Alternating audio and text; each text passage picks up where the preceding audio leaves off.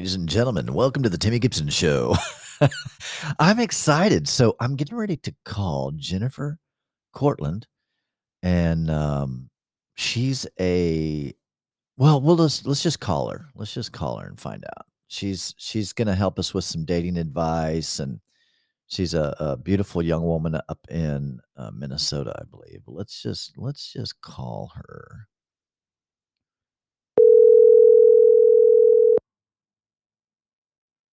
Hello, hello. Is this Jennifer Cortland? This is. Oh, How you doing, my Timmy? Gosh, I'm doing good. Welcome to the Timmy Gibson Show. Glad to have you on today. Thank you. Yes, I'm so glad that we finally got to do this. I know we were going back and forth forever. I know we really were. I, I think we rescheduled like six times, but hey, Truly.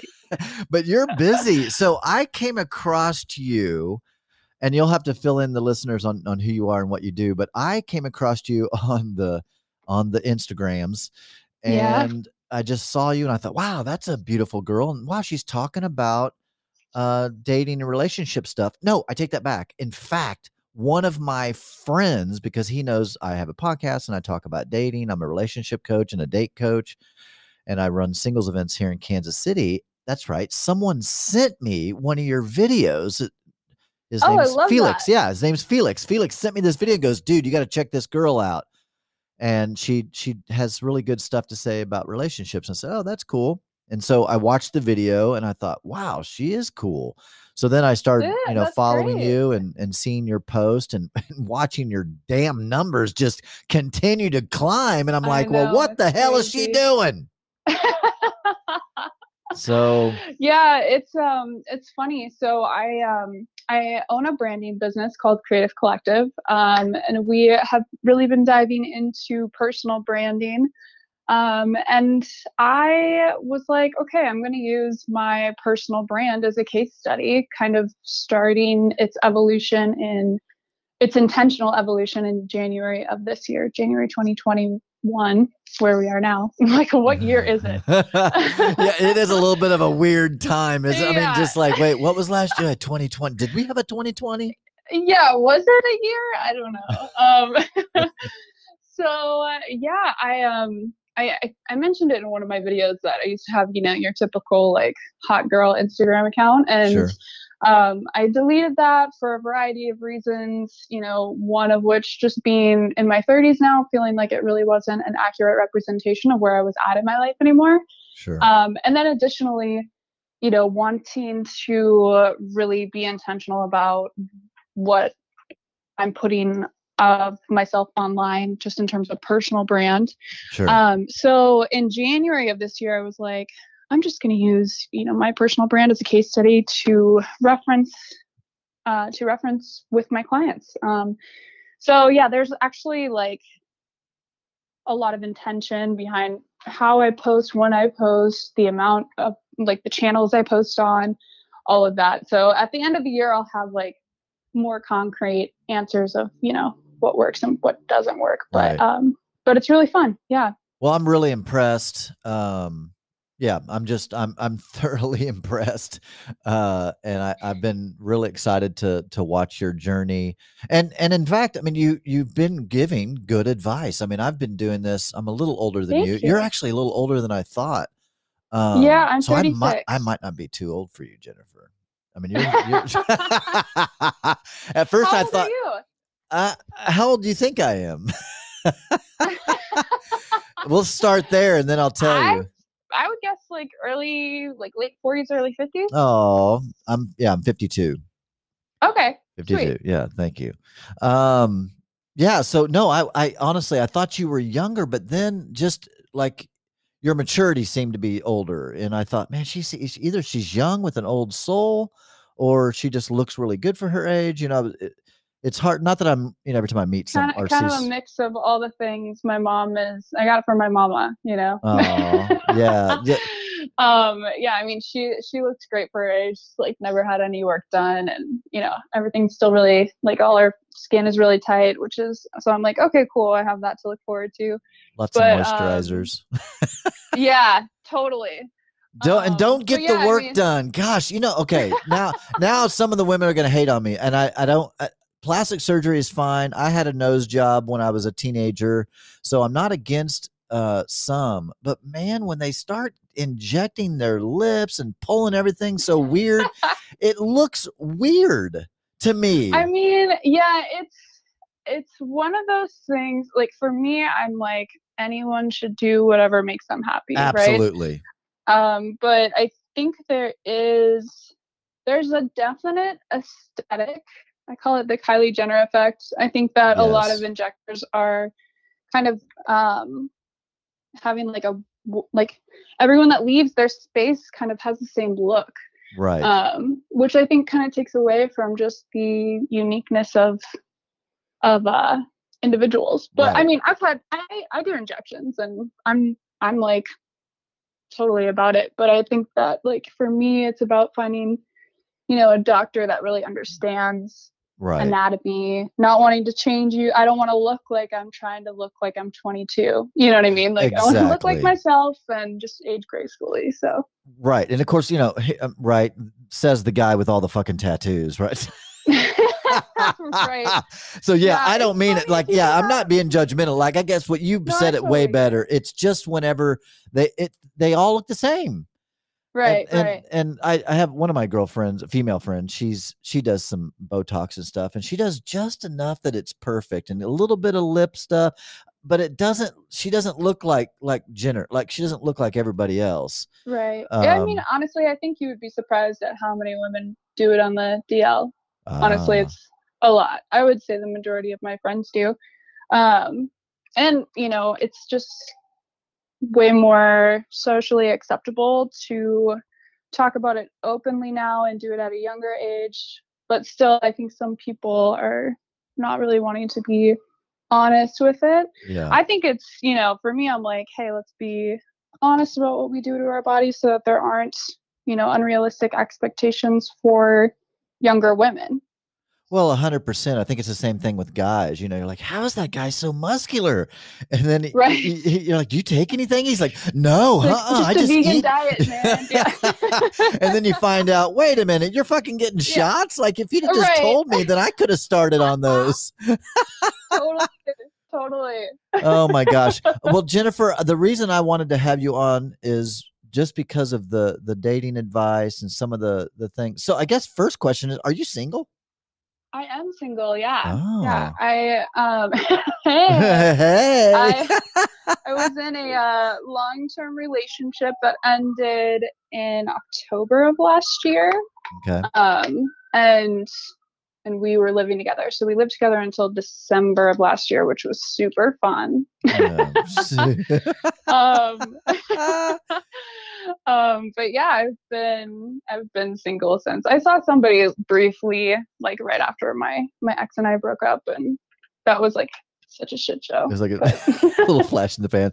So I, I yeah totally well, my story, I got divorced two years ago, and my my ex is wonderful. She's literally a wonderful human. Uh, and after uh, 25 years of marriage, it, it just you know came to the end. But I I was my first real year of being single and and not you know going through counseling and just doing all the hard work to recover from the Right. divorce, which was the first year. So by the time I was like really Right. ready to even get out there, it was fucking 2020. I'm like, welcome to the dating world when you can't For leave your fucking house.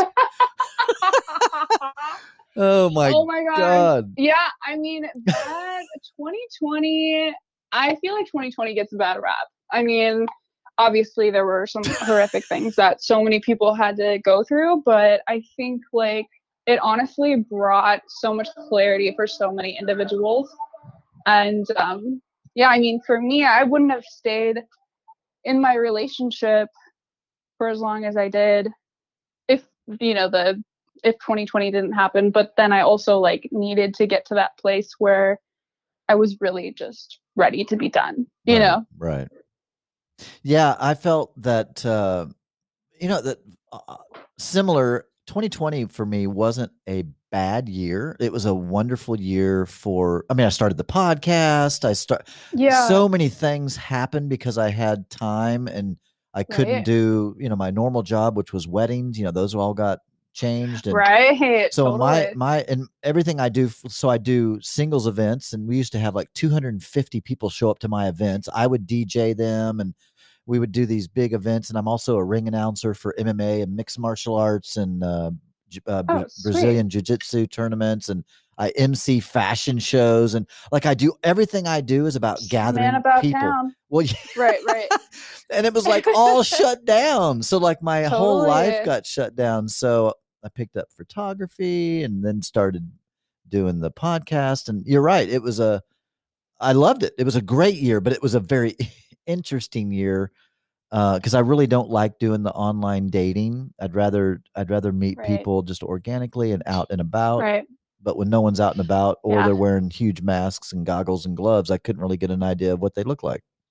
Oh my gosh, totally. Yeah, I um yeah, the online dating thing is so funny to me. I honestly don't know anybody that enjoys it. Mm-mm. Um I think there's like, you know, I think intrinsically it just does not work specifically for women because so much of our attraction is not visual, it's, you know, through our nose. Like women fall in love through their nose. So like and plus, you know, I think like obviously you can be attracted to someone through a photo, right? Sure. But how many times have you seen someone in person that, you know, you would say, yeah, I can understand that they are a, an attractive person, but I'm not attracted to them because it's just how they carry themselves or, you know, how they engage with people, their confidence level. Like so many different things go into it uh, past just um, a photo, you know? Yeah.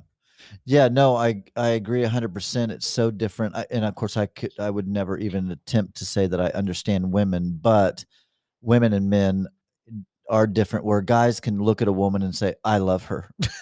Right, right. Based upon what she looks like, I think I love her. Right. I think I'm going to go buy a ring, but and I know for me Totally. personally in the in the dating world um oddly enough most of my dates come from either Facebook friends like people that I you know I'm Facebook friends with or Right. even Instagram uh yeah. I've I've had a lot of great connections made through Instagram and um but primarily f- for me maybe this is a little bit of my feminine side I guess I'm there might be someone like you said that I would look at and go wow she's physically attractive and I would swipe right on her but then but then if I met her in person and I've had this actually happen where you know you go on a date and you're like uh yeah no um, Right, right, right. I didn't Totally. care how beautiful they were. Their personality didn't catch catch me. But there's other women that I've met where honestly, looking at the picture, I would have swiped left on them. But Yeah. but in the context of you know they're they were cute, they were funny, the way they laughed, the, the way they just everything about them. I'm like, damn, I'd swipe Yeah. right on you all day long. For sure. Yeah, energy makes such a huge difference and I I think that's the one thing that dating apps just really cannot capture. So for you, how have you been able to uh, meet, and how do you prefer to meet people? Um, like you know, potential dates, Like romantic partners. Yeah, yeah, yeah. Um I am in a place where I'm not like seeking it out.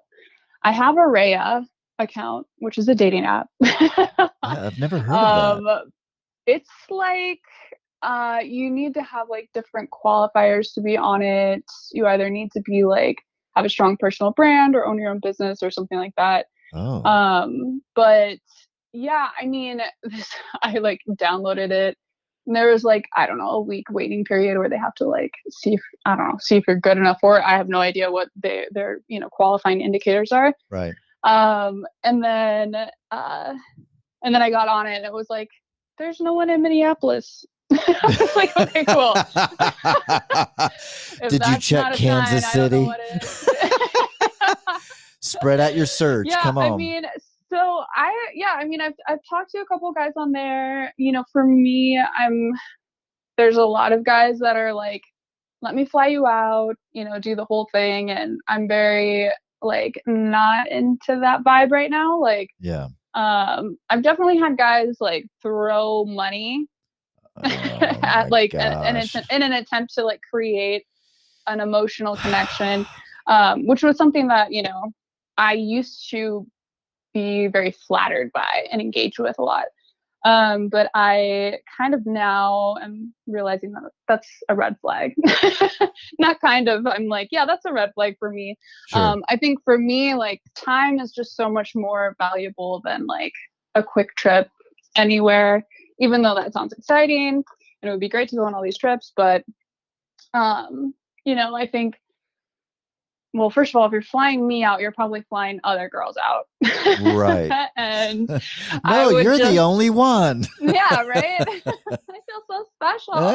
um, but yeah, I mean, I think for me, it's I I have a little bit of like, I mean, I, I would rather have you know face to face connection, and I think anything where it's long distance right now just doesn't really make sense for me because either they would have to fly to me or I would have to fly to them, and I think that puts so much pressure on just meeting someone. sure. Um, so yeah, I mean, so where I'm at right now with dating is just kind of like I'm trying to be like really in my feminine about it, not seek it out, allow it to come to me. Um, I think a lot of times we can get very results driven in dating.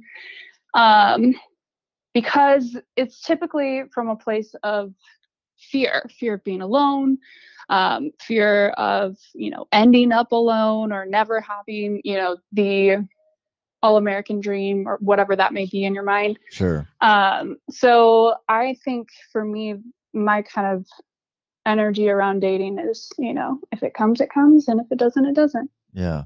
I like the idea of just having it kind of happen organically and almost can be a surprise to you. I mean, I'm sure you've met people that they kind of they can grow on you and once you get to know them, you're like, "Wow, like I find them interesting for some reason."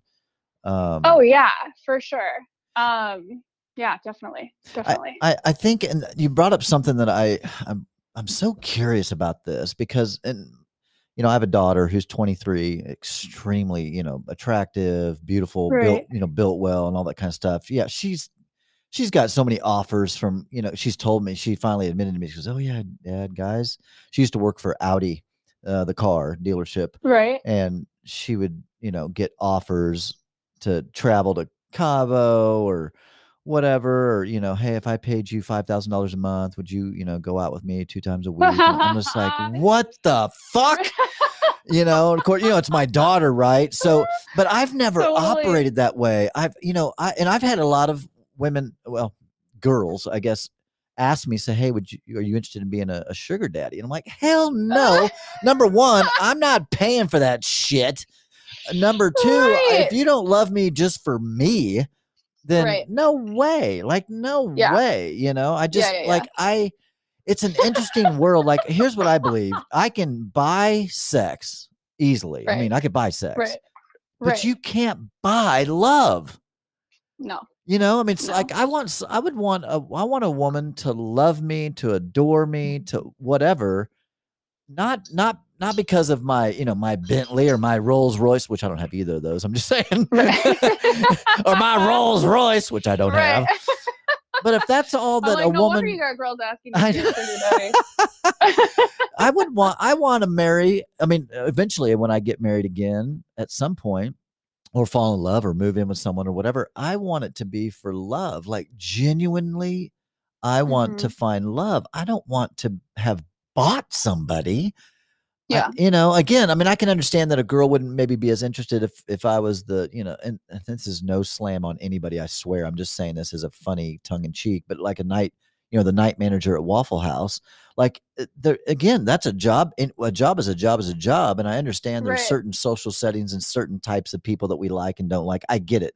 So it is what it is. But if if I'm having to buy someone's love or Right. attempt to buy their love. I just don't get it. So, yeah, I'm, I'm kudos Yeah. to you. I mean, I, again, when you're young, man, do whatever. I mean, you know, we all, I've done things that I don't, would never want to talk about. I would never even admit to. Oh my gosh. Can we Um, just pretend our 20s didn't happen? Right. Yeah. oh, yeah. My God. I'm sure you have stories and I have stories for days.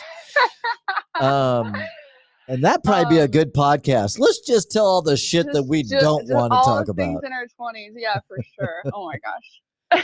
so yeah kudos to you i mean I, I yeah, just I'm I'm really impressed with it, what you just said because I have a lot of female friends who uh, they are living that that life, and you know, every time I turn around, I'm seeing them on a different yacht, and and I Mhm. and I know they don't. I know they personally don't make that much money, and I'm like, right. how are you going to the Cayman Islands every other week on this yacht? And there's always somebody taking pictures of you, but I never seen the person. The- yeah.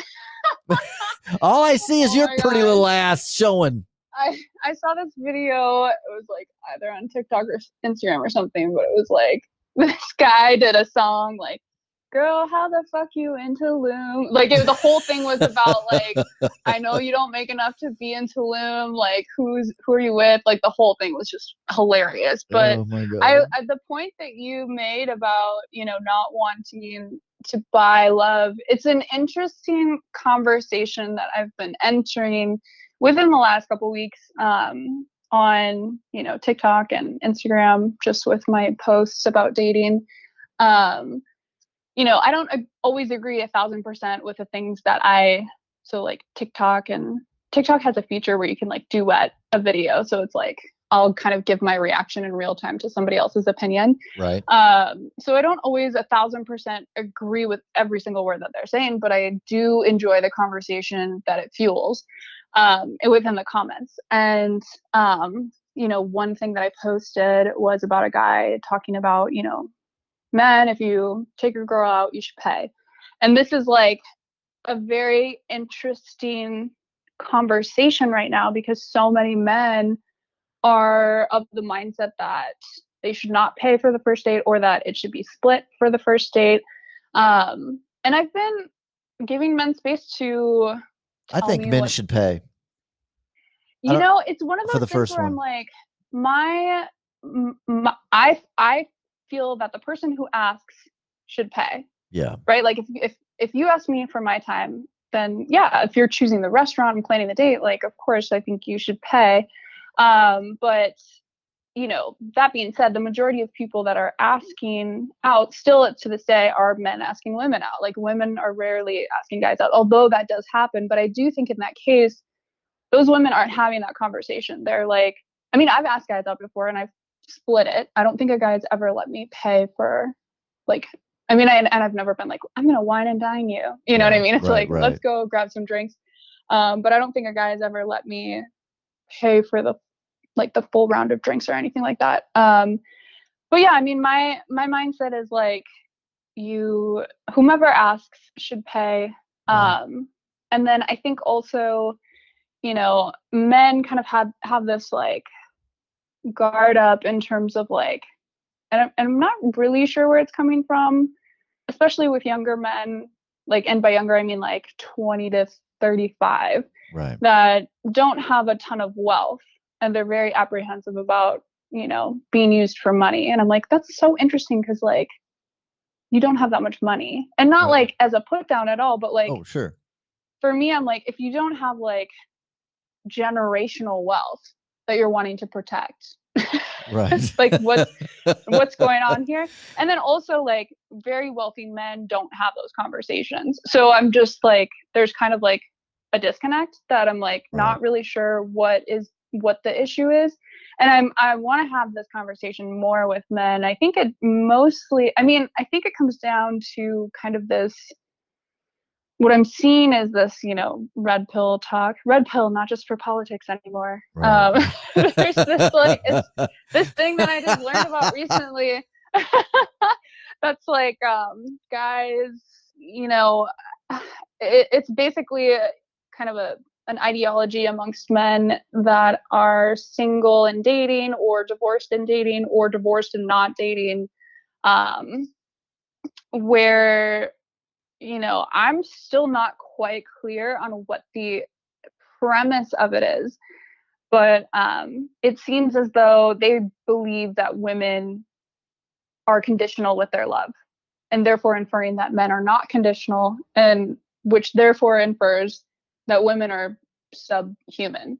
So like men can love better than women can and women are not equal to men which seems to be the construct um Yeah. and you know though i have some men that you know come in my comments and say otherwise, I'm like, well, you know, just read through the comments and if this isn't the case, then there's a massive PR problem because this seems to be how it is fleshing out in real time. But um, yeah, kind of the the it seems to be a group of men older that have been divorced that are kind of leading the thought on it that you know women will use them for child support, alimony, all of these things, um, and then you know cheat on them or leave for wealthier men. I mean, the basis of the argument is hypergamy. Um, and yeah, so I think it's like a very interesting thing to see. And it's interesting how it's like, you know, trickling down to such a young generation. But um, that, that yeah, is... I don't know if you've seen that or heard anything about it. Yeah, no, I have. And I, you know, as a guy that's that's 52, divorced, you know, I've only been in one, you know, one long-term marriage and um you know, I've never been a you know, on one hand, of course, you know, when you talk about wealth, uh, according to the rest of the world, I guess I would be wealthy, um, but not when I think of wealth. You know, when I like a good friend of mine, I have a friend of mine that you know drives a Bentley, has a Rolls Royce. I mean, no, I'm sorry, has a has a Bentley. You know, wears a Rolex, lives right. in a, a, nearly a million dollar home, uh, and he's single. And so, you know, his fear when he's dating is you know he doesn't he doesn't want to pick up someone in his bentley because he doesn't no, want her to be not. attracted right i told him i said dude go buy yourself a ford focus Just, and you know get get a jeep or something you know like i think you know what's interesting about men that have new wealth is that and i, I don't know your friend um but just my experience of men with new wealth um they you know, if they're like they spent their 20s and 30s building success for themselves. I think that's amazing and awesome. And I understand, you know, bringing someone in where you just feel like I can't really trust them. And I think that's why it's really important for men when they do have big dreams and women as well, marry someone when you're younger, when you don't have, you know, all the wealth in the world and you can kind of have that innate trust that this person is not in with you or not with you just for your money. But yeah. um but one thing that I've seen with men with new wealth is they lead with it.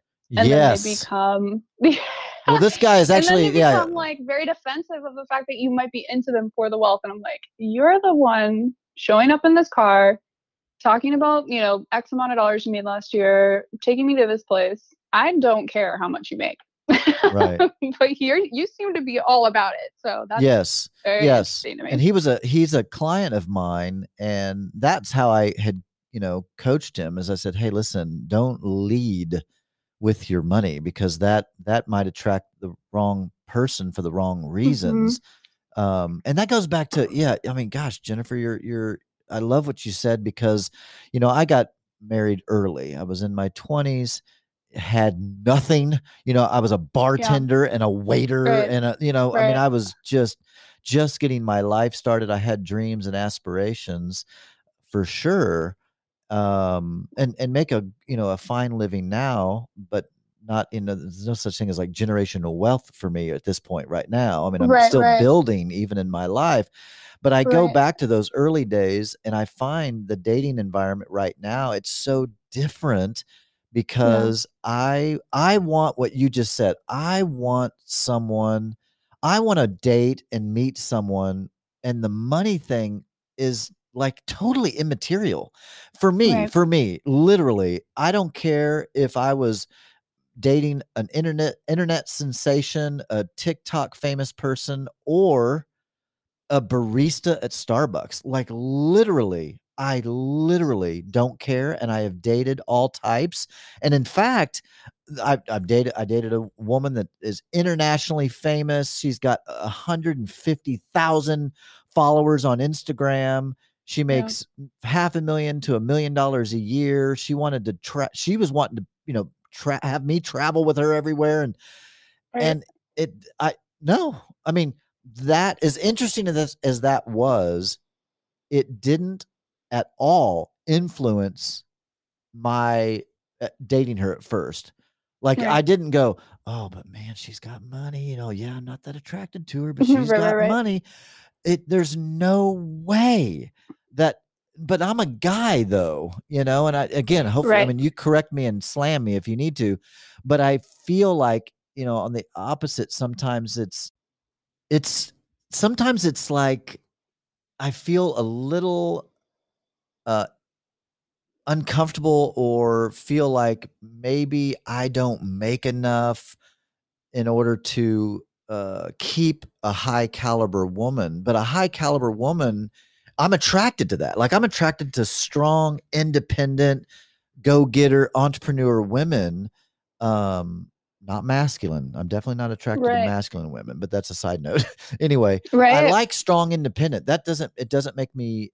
uh, It doesn't bother me at all. The only thing that I a little, uh, I struck a little bit of insecurity is, gosh, you know, she makes more than me. That doesn't bother me because she likes me. But what if she secretly has a problem that I don't make enough? Like she's a little bit like, well, he only makes a hundred thousand. I make two hundred thousand. So Right. I want to. yeah i think more. that i think that that is the crux of the the hypergamy conversation that you know red pill is centered around and i think that there is valid there's a valid fear there um you know i think that as women continue to you know get um, more education and higher paying careers and become entrepreneurs and build their own wealth um, women are not necessarily seeking financial security in the same way from male partners.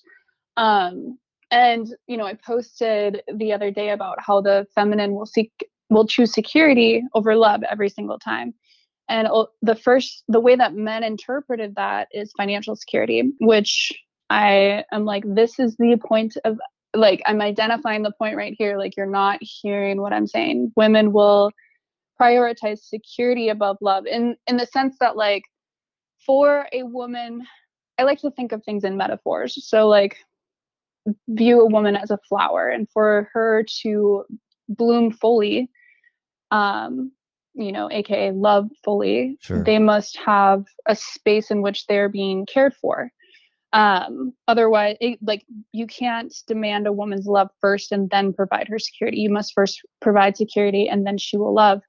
Um and so but this does not mean just finances and this will continue to shift as women grow their own wealth. Um you know women are really wanting men to create emotional and spiritual safety for them um and i think a lot of men are a little bit uh, slightly in a state of arrested development where you know our society has not allowed the cultivation of the male emotional world. Um, kind of it, it's slightly behind where women are evolving at this point.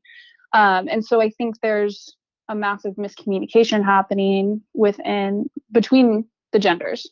Um, and you know this isn't just about men and women. It's like any it, it doesn't really matter how you identify or who you're attracted to like everyone has masculine and feminine within them. Yeah. and we we kind of like kick back or fall into the one that we feel safest at, safest within in terms of our romantic partnerships. So um you know i think that it's it's a really interesting conversation. There's a, a lot to be said and i think men focus more on oh you know what if some what if somebody makes more than me and she leaves me for somebody like that and i'm not saying that that doesn't happen Sure. but i think women are really wanting emotional depth from their partners that uh, they are not being provided right now Right.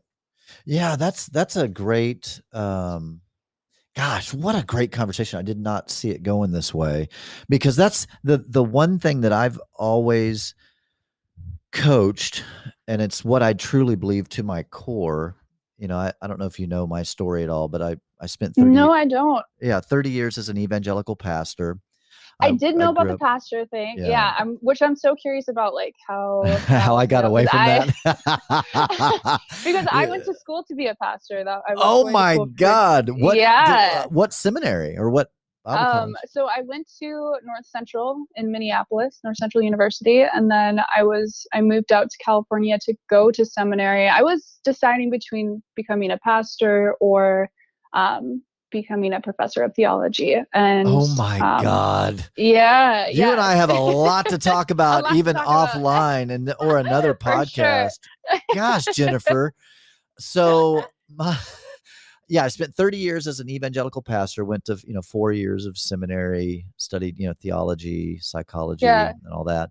And yeah, I just um the the short version is I just really had an epiphany that Christianity wasn't the only true right uh perspective. And um I just I couldn't I couldn't accept that my kind, caring, loving Buddhist friends and Hindu people, Hindu friends that I had were all going to hell because they weren't right. a Christian like me. I just right. could no longer accept that. Um, right. And I went from being a literalist, like that Jonah was actually swallowed by a fish, to no, that's probably most likely that didn't actually happen, but it's a great story that communicates a, a deeper truth.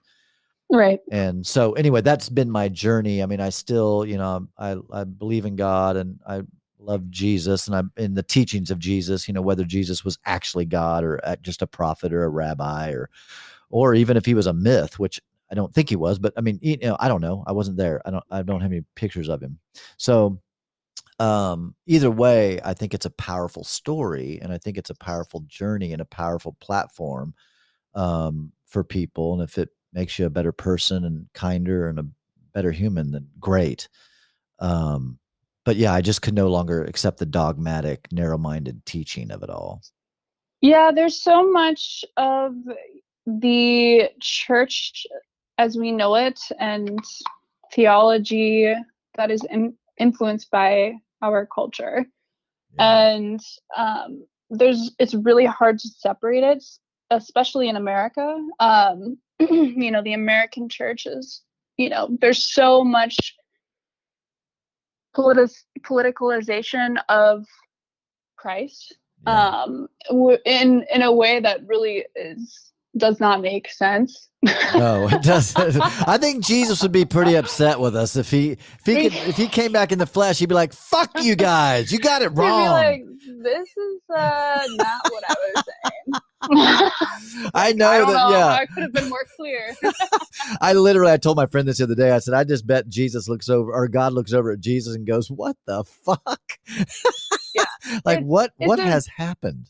It's so interesting, and then you know, kind of the idea of like you know, America itself is a representation of like the church, almost like it's Israel or something. Yeah. You know, like yes. it is the the Holy Land, which yes. is so interesting. Um, I mean, that's such a big conversation.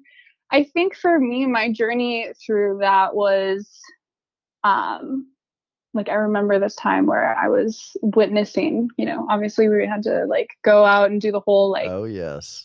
Go tell people about Jesus and spread the good um, news, girl. Spread right. the good news.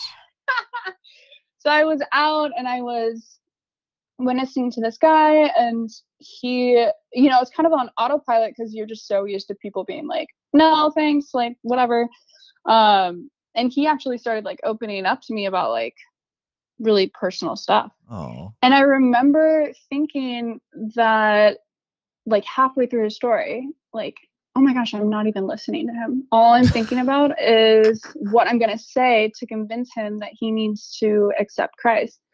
And I was like, this doesn't feel good. Like it didn't feel right. And that was like a really key moment for me um, where I was like, I'm just going to meet people and learn about their stories and not try to change them and just hear their their experience and their pain. And I think that's something you know, I have a lot of compassion for people in the evangelical church even when they are being like hateful to some sure. degree because sure. it's like I understand where they're coming from. I understand where their well. mind is at. They do, and it's like, but it doesn't excuse the behavior and it doesn't excuse how so often they minimize people's pain Yeah. and oversimplify the healing journey by saying, we'll just accept Christ and you know everything will be fine." It's like, well, that's actually not how healing works. No, Like, not not at all. you know, and you're also like oversimplifying. Like, I mean, the apostles followed Christ and they still didn't get it. You Right. know, like there were so many times they were with him all the time and they did not get it. it. Like Christ had to like continuously re-explain everything and like so it's like this continual unfolding, you know, and you can't, it's not just this magic one time experience. And um, I think that, you know, our society, the way in which Christians operate in America is very influenced by Americanism. Yeah. Yeah, it really is. It's unique. I, I know a lot of. I think my journey, ironically, led me. I was a little bit jaded, I think, towards the Christian church there for a while, and then I kind of came full circle in my own my own healing journey. Kind of brought me all the way back to where right. I, you know, I can appreciate, and I, some of the best people I know are are Christian, you know, evangelical Mhm. Christian, and and some of the worst too.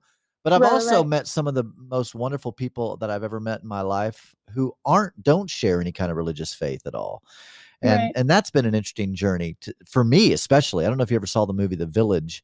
Um, No. if, if you haven't, you you ought to.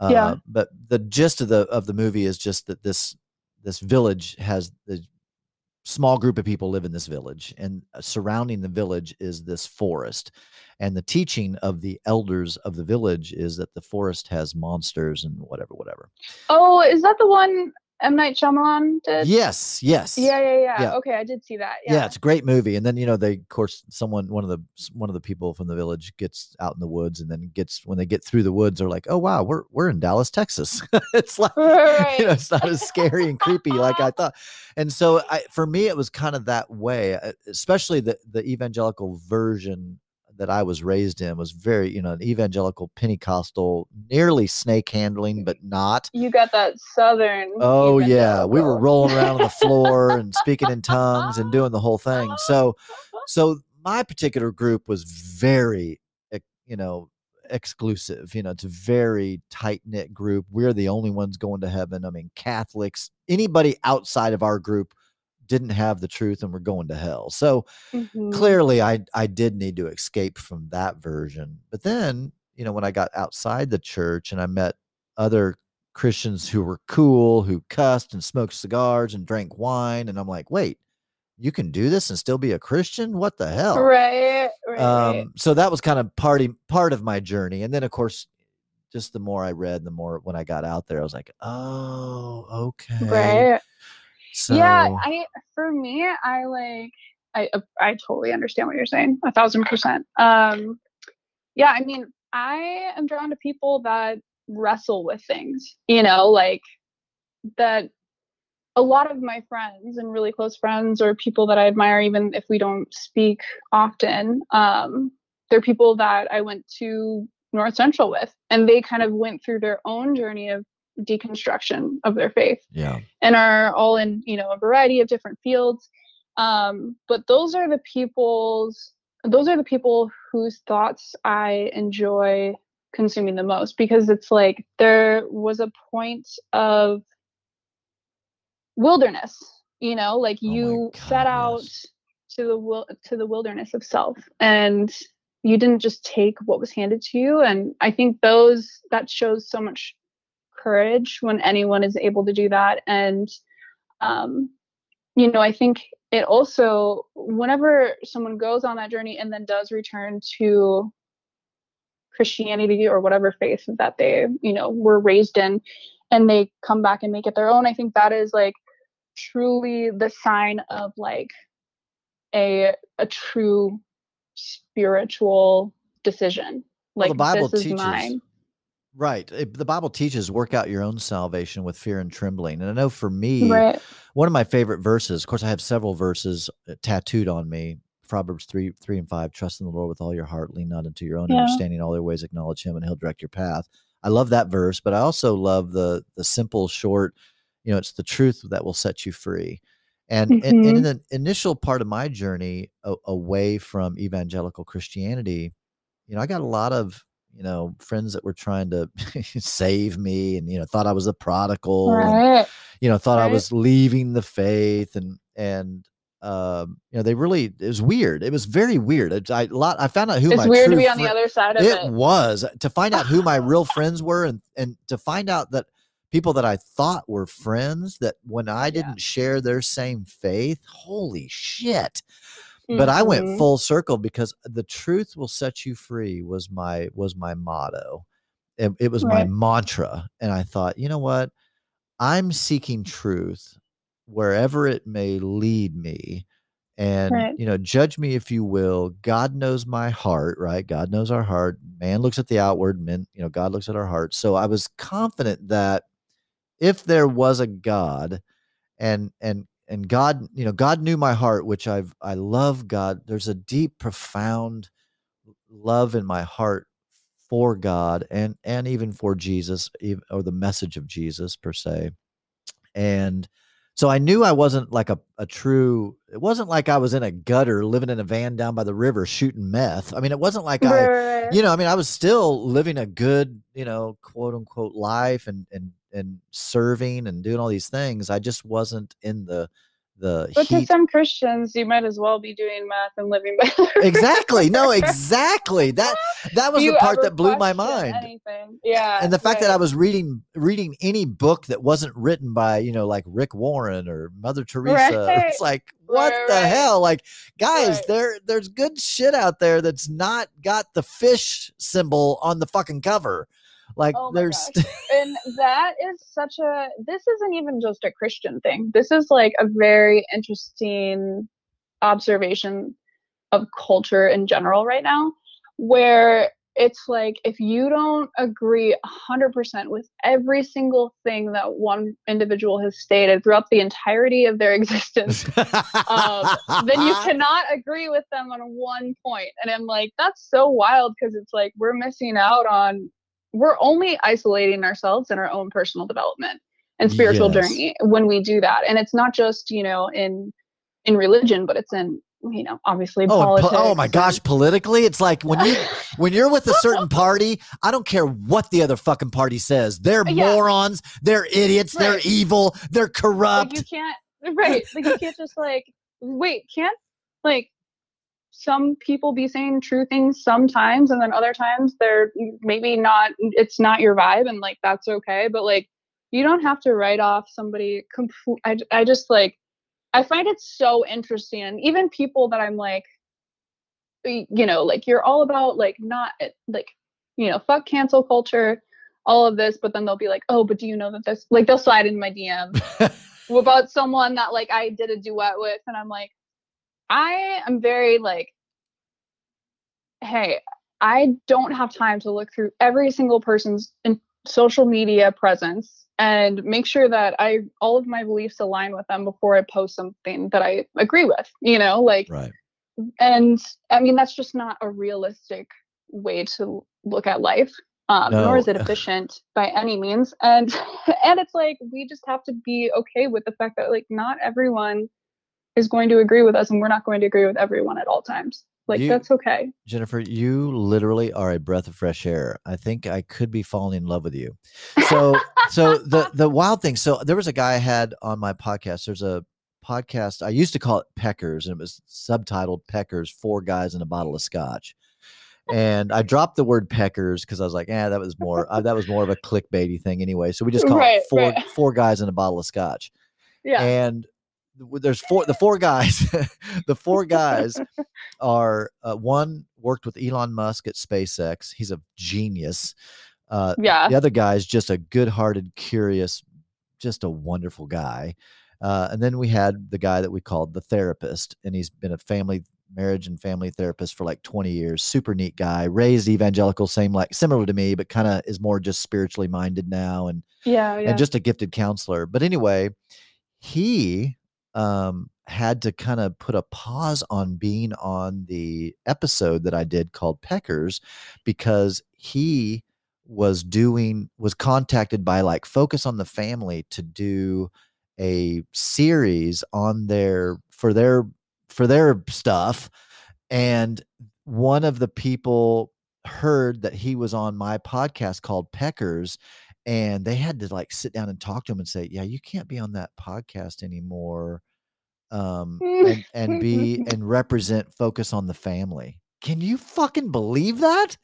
I mean, I can with focus on the family. Well, yeah, but well, yeah, true. But it, but he. That's what's funny is like he he didn't. You know, I cuss like a sailor. I you know I'm me. I'm and I'm uh, I'm, I'm that. That's the second. That's a whole nother conversation. But 100% authenticity. I am 100% me. There's no. right, I'm not hiding shit, right, and right, I just refuse to live that way. Well, right. so for him, I was like, "Did they listen to the podcast?" And he goes, "No, they didn't." I said, "Well, yeah, because you don't say shit. I'm the one. Like I'm the one that says all the right. the you know the sketchy stuff." I said, "You you Right. you maintain your." I said, "Why can't they?"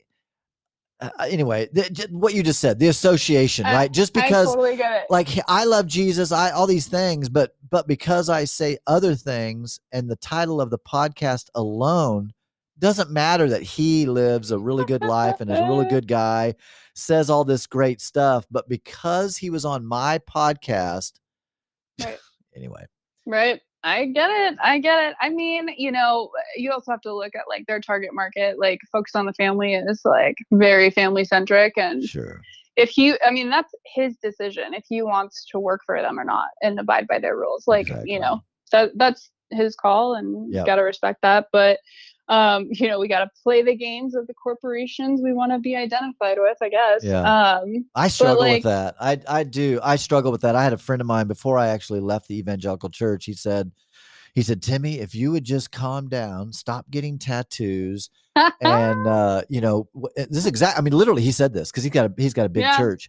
He said, Timmy, because I at that point my church was about three or four hundred people, and he said, if you would just, he goes, if you want to rocket to the moon, if you want to get over a thousand, here's what you got to do. And I'm like, no fucking way. Like no, Right. like no, I'm not. I'm not. No, I'm not going to sell out just to grow the Right. church. Like, uh, uh, right. nope. I'd rather be authentic Yeah. and have nobody. Right. And that's that's one thing that I'm realizing, you know, as my following grows, obviously like like I said, not everyone's going to agree with you at all times and that's okay. But Yeah. I think it's really important to never be beholden to your audience. Right. And you know, I think it's good to make sure that people know that you're an independent person outside of their perception of you or what they deem you owe them as a you know a speaker or a personality or you know pastor or teacher or whatever um i think that people kind of have this sense of ownership when they're within a community that even if you're the one that fostered the growth of that community Sure. um they kind of have a sense of ownership of like how you should and shouldn't behave or the thoughts you should and shouldn't have and sure. um i think that does no one that does does a disservice for everyone it doesn't benefit anyone you know Right. so I, I i get it but then there's also you know the flip side is like what's the point of our continuous rebellion is it like are we just always like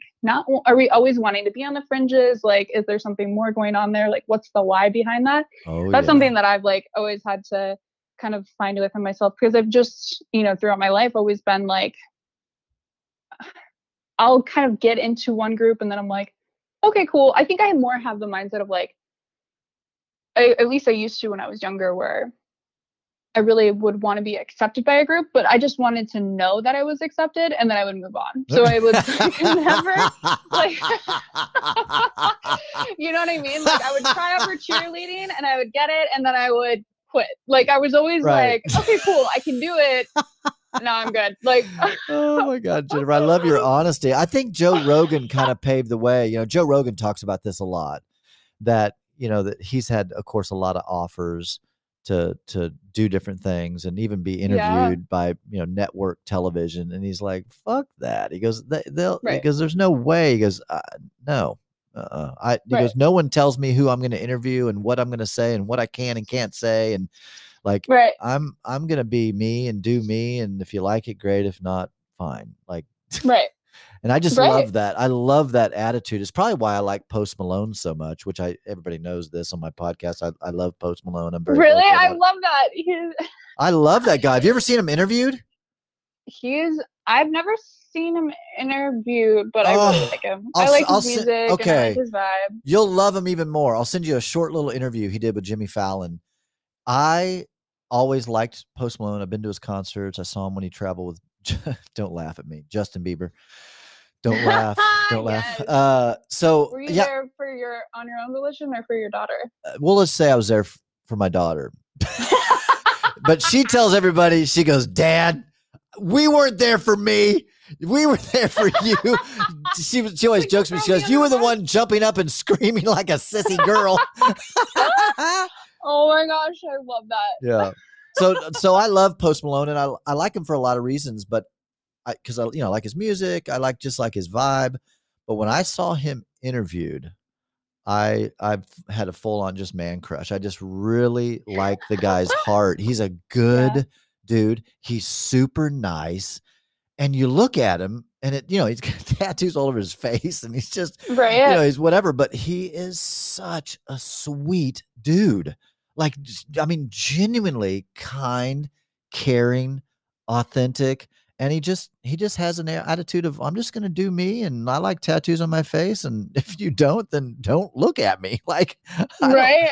and but he's but he's just such a sweet guy. So yeah, love Post Malone, and and just love what what you were saying. It, it I and I do check myself, and you know who knows how many times I've crossed over and gone to either side where I'm you know my freedom is goes from freedom to then just trying to push the envelope. So I, I try to really guard my, you know, guard my heart and say, okay, am I being authentically me or am I just trying to be the, you know, that rebellious guy that, you know, former evangelical pastor goes rogue, Right. but to and be I genuine. think there's like a lot of safety in how we identify. And that's why I also think it's really important that we're careful of how we identify because, you know, it is really traumatic for a lot of people when they go on that spiritual journey um le- either leaving the church specifically the evangelical church um there's a lot of um ostracizing that takes place Oh, yeah. and people feel really isolated in that journey and you kind of lose an entire sense of self truly um and, you know j- just as a result of losing friends you Oh, know yeah, like my whole that you thought life. were like really close to you Oh my gosh. Yeah. I mean, like the guys in my wedding, like, I mean, uh, of course, yeah I mean, it's divorce not only does that, but because I got divorced and left the evangelical church all about the same time. And not the church Oh, thing wow, didn't yeah. end because I got a divorce. It just, it was all roughly around the same time frame. right. And so, when yeah, was that for you um, this all started happening about five years ago. So I was about, it all kind of early began in my late 40s. Um, you know, I was going through midlife crisis and just a bunch of stuff going on. You know, empty nester, midlife crisis, uh, the end of a 25 year marriage, my spirituality, you know, my religious views, and everything was changing. I was just coming into myself for the first time in my life. I, I like, I know who I am, and I'm, I'm very happy. I'm full of peace. I'm, I'm, um, I like me. Like I love me. Uh, I'm not being, uh, uh, I'm very integrated. You know, like who I am is who I am. Like personally, privately, publicly, it's all the same person. And Right. and that took years, Jennifer, because you know, as an evangelical pastor, I had an image to keep up, and now I, my image is just just nothing. Like I'm just me, and there is nothing to hold up and to protect. Know, It's just like, yeah, just this is it. Hello. Right. yeah and i think you know for a lot of people when they go into the ministry very young you put yourself in a position where you can't really ask hard questions until later and that can be dangerous you know i think it can be dangerous for the individual for their family for any church that kind of is built around them because it's there's not a, an allowance for freedom of thought and um and i think that can be harmful you know i think the more free we can allow ourselves and those around us to be with their exploration of anything um the more of a service we're doing not only for them as an individual but for the community at large Absolutely. And you know, again, I go back to my favorite one of my favorite verses, you know, the truth will set you free. And I think that's that's key. I think for for the journey that I've been on, freedom has has been the result. Like I feel so free and so full and so full of peace. It's it's been an amazing journey. But real quick, I got to take a short commercial break. We'll be right oh, back yeah. with more time and more questions for Jennifer. All right, welcome back to the Timmy Gibson Show with my special guest Jennifer Cortland. So I, so I'm older. I'm 52, so I'm a little bit of that old school kind of guy. So when I um, either match with someone or you know slip into someone's DMs or they DM me, I, I want to meet quickly in person. I'm not wanting to just chat yeah. online for a long time. Um, where are you on that? Whenever you you know connect with someone however you connect with them how soon do you want to meet them in person because that can be a big difference what an online presence is and then what the person is like in person. Yeah. Oh absolutely. Um yeah I, I try to make it happen as soon as possible. Honestly i think that for me i'm just like about efficiency. Just like owning my own business, I'm like, if I'm making time for these conversations, I really want to, I don't want to prolong it. And I also have found that, like, if there is a portion of me that's apprehensive to meeting the person, um, that it's probably not the right fit. That intuitively, I'm like, yeah, I don't really yeah. have that much interest there.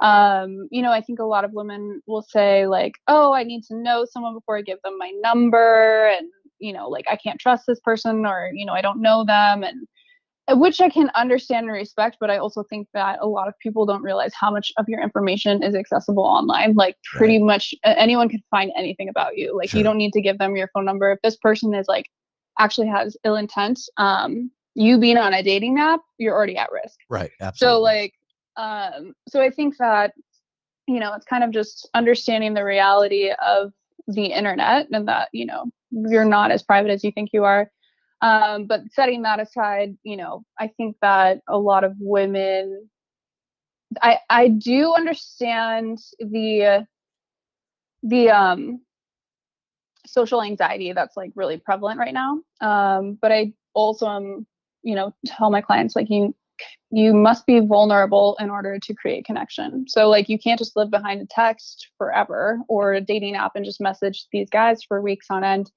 And I tell guys like if someone's refusing to give you their number or meet in person, like stop talking to them. Oh, because oh, it's like guys don't know if they're getting catfished and like they can't spend like two three weeks just talk texting a girl that refuses to get on the phone. Like that will just be that's an anything that happens in the beginning of a relationship is an indicator for how the relationship will play out long term. So oh, like absolutely. just got to be aware of all of those little red flags on that, both yes sides. yeah that's a red flag to me as a guy like if for i sure. if i if we start chatting online uh, for me, it's within honestly within the first few exchanges. I'm like, hey, listen, I'm not much of a an online just texter. I'd like to just sit down over coffee and have a casual conversation. If they're like super hesitant or whatever or shady in some way, I'm like, you know what? No, if you're not willing to sit at a coffee shop and right. just have like no, like clearly you're like, not even no. my kind of person. Right. No, uh, that's totally fair. And I think, you know, a lot of guys are like, I like they don't really know what a girl looks like because of Photoshop. I mean, there's oh, so many, like, you know, um, you better show up with those bunny ears and a button nose. If you don't right, have yeah, ears totally. and a button nose when you show up, you don't I... have your filter on. Yeah. I try to be really, um, I try to encourage women to use filters as little as possible. Like, don't use Facetune. Like, if you're putting your pictures on a dating app, like, make it as authentic as possible because you don't want to be in a situation where you're setting up expectations that you can't meet and not that there is like a beauty standard that you need to meet as a woman but if you if you are operating from a place where you think that there is a standard and then you're presenting a false image of yourself and then you go on a date and you're not that image you have lied to a person about who you are. Um, and I think that, you know, a lot of women will kind of deflect on that point and say, like, oh, he was shallow because I, I weighed more or I didn't you know I didn't have my filter on or something you know to the to the point of kind of putting that responsibility on the guy and essentially calling them shallow or whatever because they got catfished. And i'm like well at the end of the day like how you present yourself like you're saying that this is who you are. And you know we need to be as transparent and, and authentic with our pictures absolutely as we require men to be with their words yeah, it's like it's. I find it to be de- deceptive. But which, by the way, thank you so much for saying that, Jennifer, because I I teach the yeah. same thing. I don't mind. You know, obviously, I don't really put pictures of myself online if I don't like the picture. I mean, you know, I I'll do several several selfies to make sure I get the right one. If I'm with someone, I always do selfies with people, and um, you know, if I don't if I don't look look good in the picture, I'm not, you know, I typically don't post it, and but I don't use a lot of filters either. But when I'm coaching people, like I, I coached this one young lady that said she never got a second date. And so in one of our sessions, I said, you know what? I said, let me see your, let me see your profile. Yeah. And so she pulled it up and I was like, and I looked at it and I said, okay, well, you're like, well, who is this person? Yeah. I, well, that's what I told her. I said, listen, I said, you're paying me, right? To be honest. And she said, yes. And I said, okay, listen, now this, this, I, this might hurt your feelings, but I'm, so I'm going to be really honest with you. If I saw this profile and then I saw you show up in person, they're different. Like your, your all your pictures, it look like they're taken, you know, 20 feet above you. So it's not right. showing a proper perspective of your build Right. Um, you have your skin doesn't look as smooth as a baby's ass. Like, right. like this is not uh, this does not represent you. And I said, here's the deal. I said, you if someone swipes on you, you want them swiping on you, not the filtered yes. you, but on right. you, so that when you show up in person, you look like you.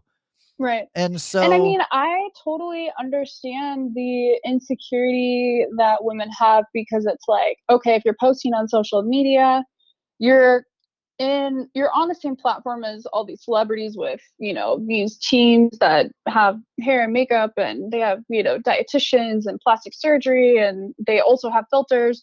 So there's like really no like in terms of like trying to compete with that, it's like an unrealistic beauty standard.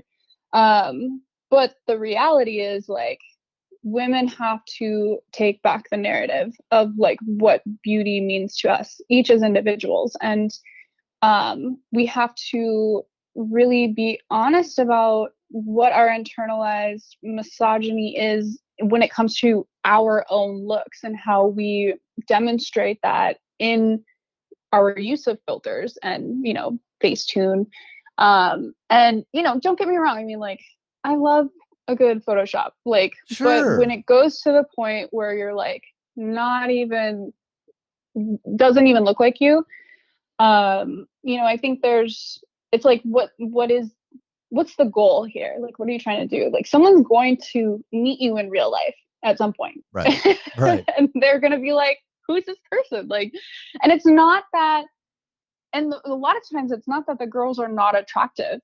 It's like you're just creating a, a an alter ego. Like right. this is a different person, and so there's like, at that point, there's it's like the the expectation can't be met by the individual in real life right and that's the thing i think that, that sometimes these these women will get they'll get a lot of attention online and i know i just i've been disappointed there's been several occasions where i saw someone online i was like wow she's beautiful and and I, know, just, honestly jennifer i showed up to meet them in person and they just weren't like that like they just didn't right. one woman looked so i was shocked it was even her right. i mean i could slightly see the resemblance a little bit but it right. like her what she appeared to be in her profile pictures was just literally night and day night and right. day. It's the same. Maybe be the same as a guy wearing a baseball hat and sunglasses, and it's a picture from when he was in college, and now he's a you know forty five year old, you know, bald headed, right. yada yada. It's like it's it's the same thing, you know. It's just it's a, the same. I mean, it's like if a guy, I'm trying to like make it relevant for the sexes, you know, the heteronormative sexes. Like if a guy were to post a picture and a lifestyle of him, you know, with Ferraris and mansions and Rolexes, and then didn't have that, you would feel duped. Right. Like, right. Wait, you live like, in an well, what's the RV point of that? in the back of your it- parents' and house? Like, yeah, and then it's like nothing. Like, no, he just lives. Like, he has a condo, and you know, he drives a jeep. But it's like nothing's wrong with that. But Right. if you're ex- presenting another idea of yourself, that's where it. That's where it becomes lying. You Right. know. That's a good example. Like, that's exactly. catfishing. That's a good that's a good representation. Uh I always say be truthful and represent yourself, you know, honestly. Um, because it really does come down to deception. And you Right. don't you don't want to begin any kind of a relationship based upon deception. Um, you know, if you have a filtered picture, fine, but then just have some Right. that aren't filtered. And so I have a lot of my clients they'll do they'll do a filtered version and then they'll do here's my unfiltered version and uh, Yeah, or I here's me that. with makeup here's me without makeup which i'm like you know what that's great and you know um you know yeah, I love that. yeah a lot yeah of i was actually thinking about doing that with some of my photos just like in terms of uh i honestly don't do i used to with my old account my old hot girl account and which was a part of the reason why i got rid of it because i was just like it's like this idea of i can't really be my authentic self if i have to feel pressure to look like this all the time in real life like Yeah. it's just not reality and um so you know i'll i'll definitely like edit for lighting and stuff sure. but I don't like change the way my body looks or anything. And I think that that's like, but I think still it like it would be cool to like do the back to back and like show the before and after. I think that's a really great idea just because it also like it also shows other women like hey like it's okay that you don't look perfect all the time like lighting is amazing Yeah. no, no, there's no doubt. I mean, yeah, the hundred percent. I mean, anytime I ever do a selfie, I always want to make sure the light's coming towards my face so that my, you know, eyes look bluer, everything looks better. Well, I know Right. one of my clients, she actually does this now. She's got like a hundred thousand followers on Instagram, but she always she never posts just one picture. It's always two, you know, where you can swipe and get the second picture. The first one is always the edited, really super pretty one, and then the second one is the the original photo without any of that I love and so that. she always yeah she'll post the one that you're like oh my god then you go to the second one and and like you said even in the second one you're like well still you're fucking pretty i mean it's Right, like right, you're still pretty but i but i can just i see that you're human Right, right, exactly. Which is totally fine and not only fine, but beautiful. Like I think that women think that it is, you know, it's the it's that Kylie Jenner effect of like right. there's really no like no room for like crow's feet or freckles unless they're like perfectly tattooed freckles, which is that like a new thing that I realized. yeah. freckles jennifer. That's what's cute and natural. You know you can grow yeah like and yeah it's just it's a funny it's a funny thing. Um you know i think that there's always a larger societal thing happening that influences the individual in terms of whatever they think is you know a beauty standard but um yeah i just i just definitely i i, I don't envy girls that are in their teens and 20s right now because it's like Yeah. what's like it's just like ridiculous what's happening on social media. Yeah. All right so another question for you. I yeah. um and a lot of this is just for my own personal use i know a lot of my listeners are going to enjoy this too i'm i'm a little old school because i, I guess i'm a little older and so for me i'm i'm the guy that if i'm at the grocery store and i see a, a- an attractive woman i'll walk over and say you know hi my name's, right. my name's timmy i just saw you and thought you were you know attractive and i'd like to give you my number and if you you know think about it and feel comfortable give me a shout let's go grab coffee or whatever right how does what do you how does that set with you it's like some people have mixed emotions that. about it I've gotten hit on in person the most at the grocery store by far, and The produce at, aisle. Um, that's where Yeah. I, that's where i do it. I'm like, where was it? Um, yeah, there. Um, when I lived in San Francisco, there was a grocery store that um, it was known that if you went on Monday nights and you put bananas in your um, in like the little seat of your cart, you were single. oh my god Yeah, and so it was like an opening to like talk to someone, like someone can approach you, which Oh I was like, this is brilliant. It It's, like, brilliant. I'm going to start that trend here. I know, right? um, Serious, so- actually. yeah, no, you should absolutely. I mean, I think it's like one of those things where they're so a lot of guys are really apprehensive about approaching girls right now, understandably so, because there's you know kind of this obviously the the loudest wheel gets the oil. And you know what social media is is a bunch of people that are kind of on the fringes of any opinion just kind of yelling into the ether and Right. about what their like crazy opinion is. And everybody else is like not really there but they can kind of get it and like you know they'll give it a like but it's it doesn't re- reflect the majority of where people are at. And um you know i think that like guys are really just not sure when it's appropriate to enter a woman's space and when it's not and um you know i think women need to do a better job of cueing men um, you know, and I think a lot of women that are in their feminine are very apprehensive of wanting to per- or be seen as pursuing a man, you know. But I'm like, but there are indicators that you can give, like eye contact or like there's body language indicators. Um, but you do have to be more obvious than you think you need to be with men, Yeah. especially with like younger guys, and by Right. that I mean like guys in there up until like 35. Um, but I think like yeah, I mean, you know, the hardware store, the plant store, the grocery store, um, coffee shop, dog park, like these are all really great spots to meet girls. Even Yeah.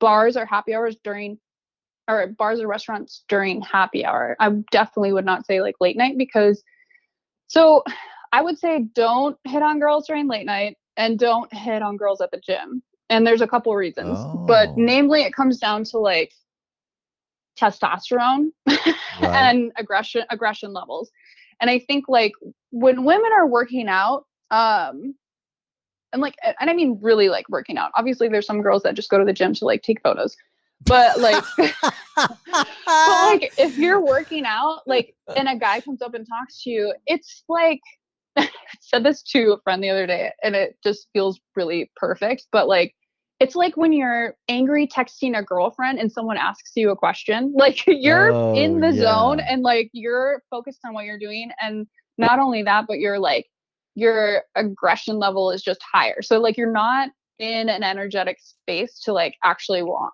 to like communicate with anybody else about anything else like you're just you know kind of singularly focused um additionally like late night i just don't think late night bars are the way to go unless you're looking for a one night stand like right. it's rare that you're gonna find first of all it's not conducive to like actual conversations just because it's loud and crowded and um people are very much looking for the alpha and so if you're not that as a male if you're not like literally like the hottest strongest tallest dude there it's you're not really going to be able to like i just don't think it's like the best spot Right. for guys that are like sensitive or like actually want to have a conversation or like or a little bit more shy like you know like you are thoughtful, really- man. Jennifer, you have given this a lot of thought. This is unbelievable. Everything you're saying, I agree with. I really do. I Yeah, think the late night bar scene, the the guys that can really kill it are more of like the bad boy, the the one night stand guys. for Um, sure which yeah, I you know women yeah i and for me i never trust the guy that hits on me late night at a bar because i'm like fascinating. first of all you're confident enough to do this which means you've done this before and you probably do this a lot i would Do you like being hit on during a podcast? Is that cool or no? I'm asking for a oh friend. I'm Oh Right, asking for a friend.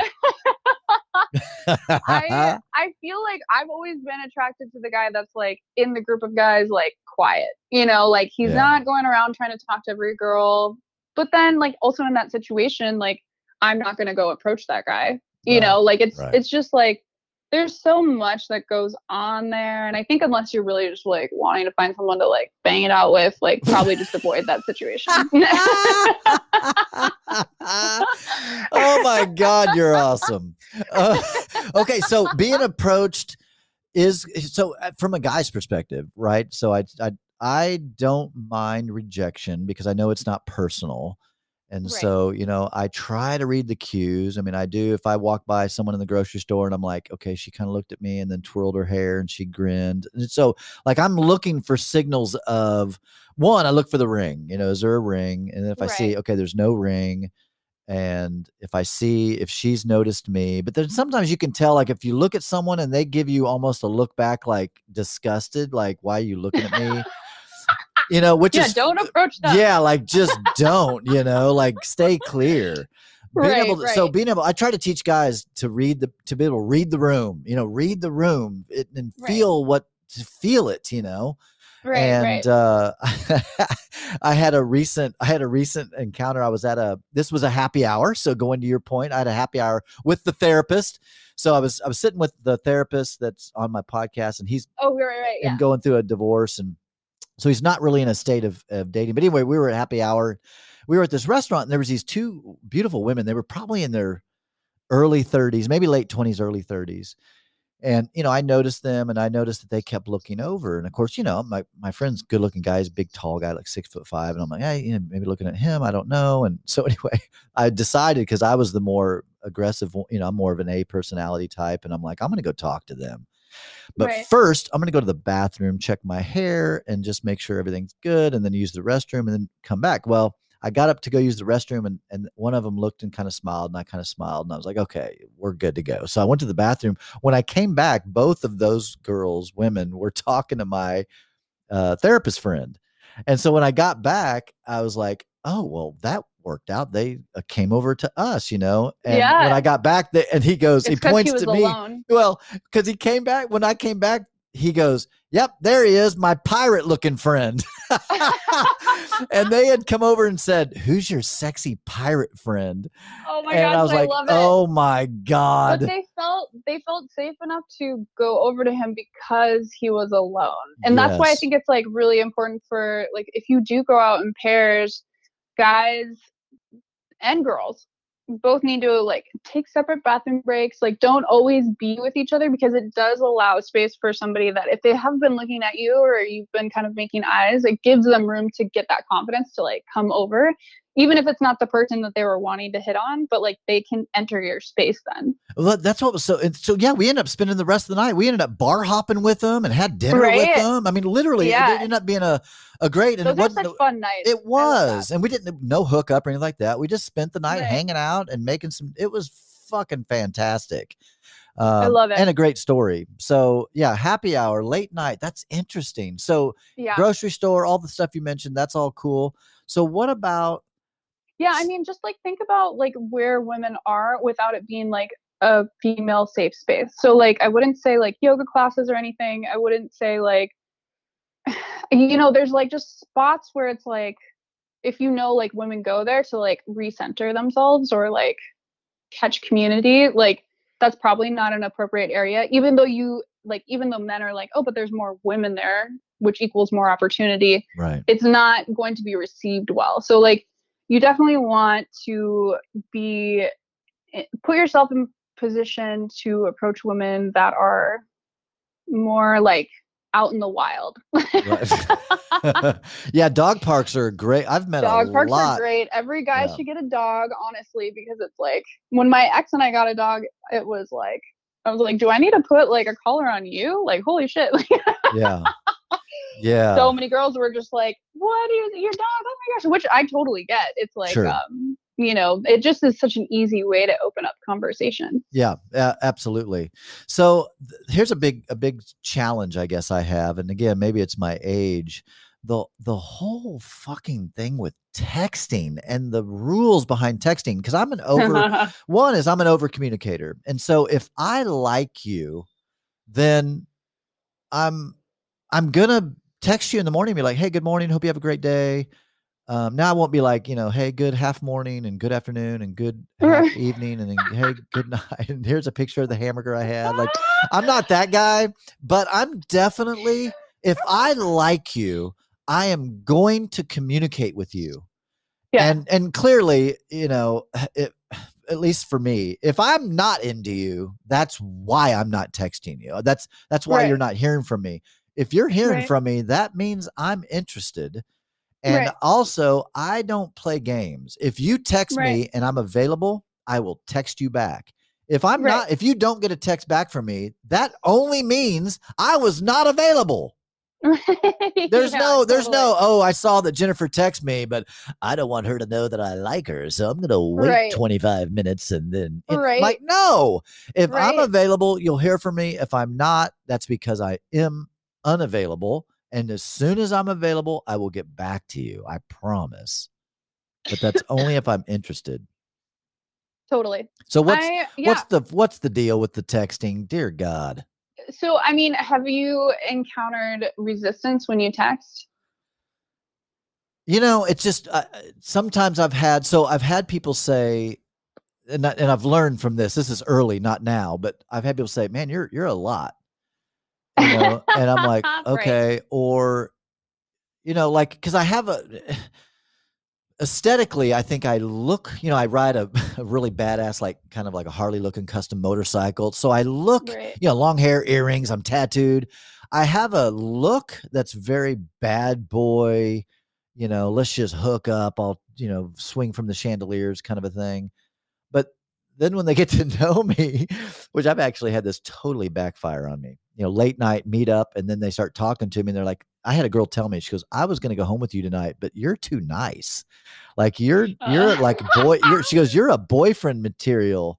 And I was Right. like, fuck, I fucked this up, you know? But anyway, No, so, I look would like, say that that's like really like listen to what people say, right? Like people are always being honest with us. So like they're that person was being honest. Like they just wanted to like bang the bad boy. But like it's if you're wanting to show up authentically and like find true connection, like be continue to be who you are. I Yeah. do think that um in terms of texting no, I don't think you should like play games in like your response time. I, I really think that's kind of like passe and not necessary. Um, but I do think that um, women are very sensitive to energy. And so, like, and especially if a woman is, you know, 30 and older, she's experienced love bombing and she's been with the guy that goes full throttle and is like all about her and then all of a sudden just disappears. And so Ah. they don't, they're kind of like, women are like, okay, I, I'm into him, but it feels maybe a little much. I like him, but this, there's something that is putting up red flags in them. And it's not that you would necessarily be that way, but you know, I think that it's more about, I would just say like, gate read the energy right like you were saying about um the advice you give to your friends when they're in person it's it goes it's the same over text right like yeah.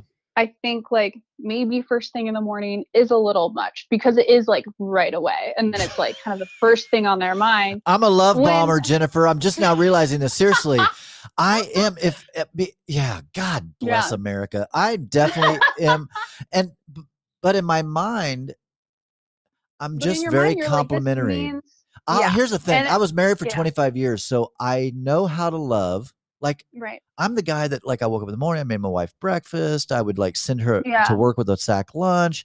Like I'm just that guy. I'm not saying that. to f- be flattering to myself. I'm imperfect so many ways, but like that's my guy. That's me. I'm just very much Right. romantic, love, and all that stuff.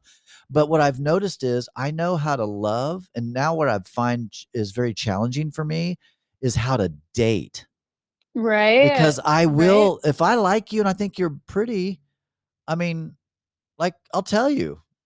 right You know, Which- like it's like I yeah, I think that is awesome, and you know, women, a lot of women appreciate um, words of affirmation. I think that it is just you have to approach it on a case by case basis. But I do think if if we're just talking about texting, like let's say you've gone on two dates with this person, you're into them, it's still within the first month. I would say if you want to text them once a day, do it at lunch. Like, hey, been thinking about you. I hope you're having a great day. You Yeah. know, like let them have enough space in the morning to like get their shit done and like also then be like have space to think about you. Like, oh, like like I, I wonder what Timmy's doing or like I hope he's doing well or just, you know, kind of like letting because it's like we do need to allow this space and like that mystery of like when you are getting to know someone, it's so tempting to be like, I want to be with you all the time. Like you're so amazing. But that um, we also need to like reel ourselves in in that regard because that is the whole juxtaposition that makes it so exciting is that we don't know everything and we aren't with them all the time and we're still figuring them out and like so we need to allow that space to be what it is and not rush it or yeah that brings up an interesting point because allowing space for them you know to miss you. So here's the challenge i've run into. And this is this is so this if nothing else this is very helpful for me in in my journey good. because i you know i'm, I'm a very emotional guy you know i'm very in touch with myself uh, you know i'm very self-aware you know i've got that spiritual element and all that kind of stuff. So the love bombing thing is definitely that's definitely where i'm making mistakes right, right there is the love right. bombing thing but for me it's it's gen- the problem is for me it's genuine like it's like my my ex so i met her and swooned her love bombed this the is, shit out of her the ex after your your my wife. my no my 25 year marriage my ex okay. my uh, only yeah, one yeah. i've only been wife. in one yeah my only one yeah okay so and i was in my 20s so, you know, yeah, I loved bomb the shit out of her. Like I left roses on her car. I sent her love notes. I wrote her poems. And this is like right after the first date, right? This, of course, this is before the internet, before cell phones, before even beepers, right? This is way back when. Right. right. So, so I was like, I'm the same guy today. Like I'm, I, I'm a love bomber. And so I love bombed her. Uh, and then two and a half, two and a half months after our first date, we were married and we stayed and got married six months after that. So we were Right. Uh, first date to the point of walking the aisle and got married was a nine month span, and we were together. For, love that for twenty five years. And can, life can is I ask so you a different. question? Yeah, absolutely. How did that dynamic show up in your relationship? That's uh, I am so far from perfect. Okay, but that is what I continued. I always say, what it took to get them, you got to do to keep them. And so for me, right. I love bombed for 25 years. Right. Like that Did was just my style. It, so in just that, what it is. In that space of you love bombing, was there a kind of chase that was taking place? Like a continuous t- chase in terms of like, was she more reserved with her emotions? Did she pull back? Yeah, she I'm was definitely not like, yeah, she was not as like me. Like I was definitely more the, chase, chase, chase, love bombs. You know, I was the one that did like I'm very uh, I would be have been more the homemakerish type. Like I was the one right. that would do, you know, do the picnics. I would put the picnic basket together and I'd put all the grapes. Did you the, like, did you feel that you had to do those things in order to gain her love? Um no, I think that's just my it's just me. Like that's just me being I love doing that. Uh, I don't know if you're familiar with the Enneagram, but yeah. Uh, I'm a helper is my Okay. my yeah. deal.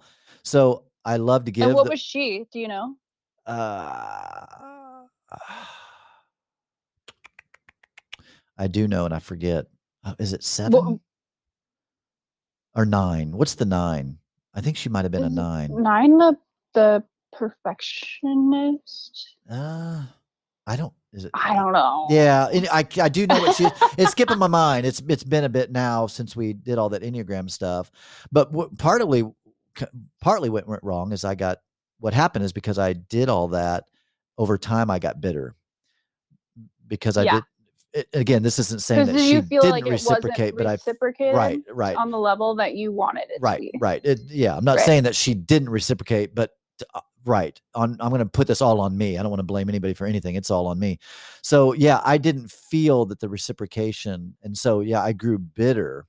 Which is the same thing I notice even in life generally. Like if I'm always the one going out of my way to help friends and do this, and they need money, and I help them, and da da da da, and then Yeah. if I notice that this is a one way fucking, and not again, this is not my marriage. I'm talking about friendships now. Like if Right. this this is a one way relationship, like I am doing all the giving, all the chasing. Like we're Right. only, you know, that right. yeah, that doesn't work for me. Um, yeah and so this is like exactly the point that i was wanting to get to and obviously like relationships are complicated and it's a two-way street there's Sure, not 100%. one person that is at fault for the Uh, demise of any relationship and you guys obviously had like a long-term successful relationship we did. and we actually really did. so not putting like any blame on her but i would say for you on your journey like my next question would be what was relationship with mom or dad like like did you always feel like you had to prove yourself worthy of their love See now here's what's here's what probably got me in trouble. I was adored. My mom and dad, and there's a long convoluted story there because my dad's actually my stepdad. He adopted me when I was seven. But anyway, but my mom and dad think, and still to this day, think I have hung the moon. Like my mom, Right. when I pull into the driveway, she will run out of the house screaming and yelling, like, like I'm Jesus. I mean, it's just Right. so so I was loved and adored um through my life, all through my life. Um and so yeah, that that was a little Did- that was a little different. were you the youngest I was the oldest, so I had I had a younger sister. She passed away of a drug overdose about five Oh, five to so seven. Yeah, thank you. About five to seven years ago. Um, so yeah, Mhm. I'm now I'm the only child, but uh, I, so I grew up with a younger a younger sibling. So how my, what was your age difference uh, my ex was like the, kid, me and my sister. your sister yeah Yeah, f- uh, four years difference. okay did you feel when uh, how old were you when your parents got married Uh, let's see, I was seven when my parents got married. and your sister was two Uh huh. Two-ish? Uh huh.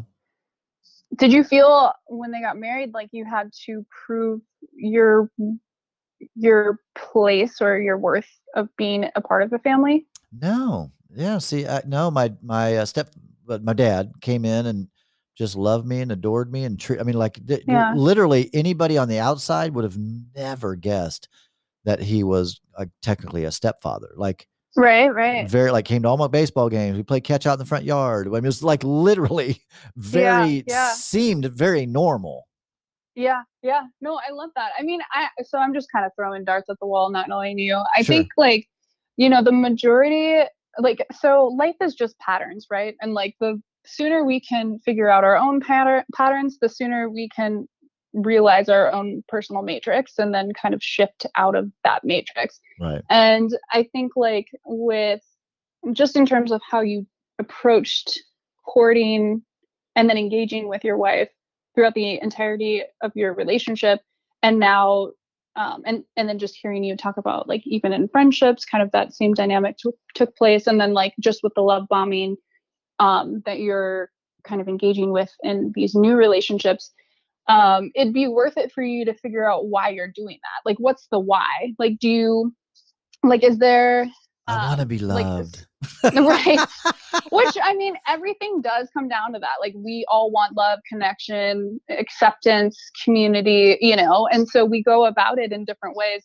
But it's good to know why we do what we do because you know i think you have really good intentions. But i think for you the biggest thing is going to be to learn to receive and not just give. Like you'll you'll need to kind of a, a good way for you to practice this in dating is let them text you first or let them also give you words of affirmation before. And it's not in terms of playing games but it's more about like see what they can offer you, you because what you don't want to do is create the same relationship dynamic wherein you then be, have you know 10 15 years go by and you become bitter because they're not giving right. to the to in the way that you want them Right, to give right, not that your ex-wife didn't give Right. but like if you're wanting to kind of create a new reality you kind of have to look at these these patterns and figure out what's what's the why behind it Interesting. This is interesting, Jennifer, because I uh, I'm learning a little something about myself. I I've always Yeah. been a go getter. Like if anything's going to happen, if there's a great book I read years ago, if it's going to be, it's up to me. In other words, I'm going to I'm going to make her fall in love with me. I'm going to win her heart. Right. I'm going to I'm to start Right. this company. It's going to I'm going to make this successful. I'm going to right. like I would probably have been the dude on the Titanic as it was sinking going, "It's going to be fine. We're going to make it. It's all fine."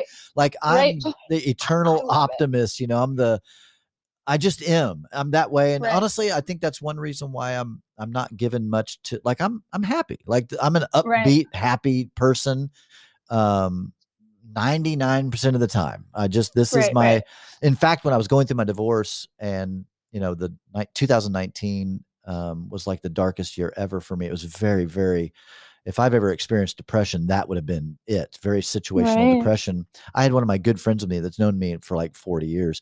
He came to me and and in tears, such a sweet guy. He goes, Timmy, he goes, I know this is so hard for you. He goes, you are, I've never met anybody that, that can spin anything and everything to a happy place. He said, You're the most Mm, optimistic, happy guy. And he goes, I see that you're really struggling and Yeah. to maintain your your happiness.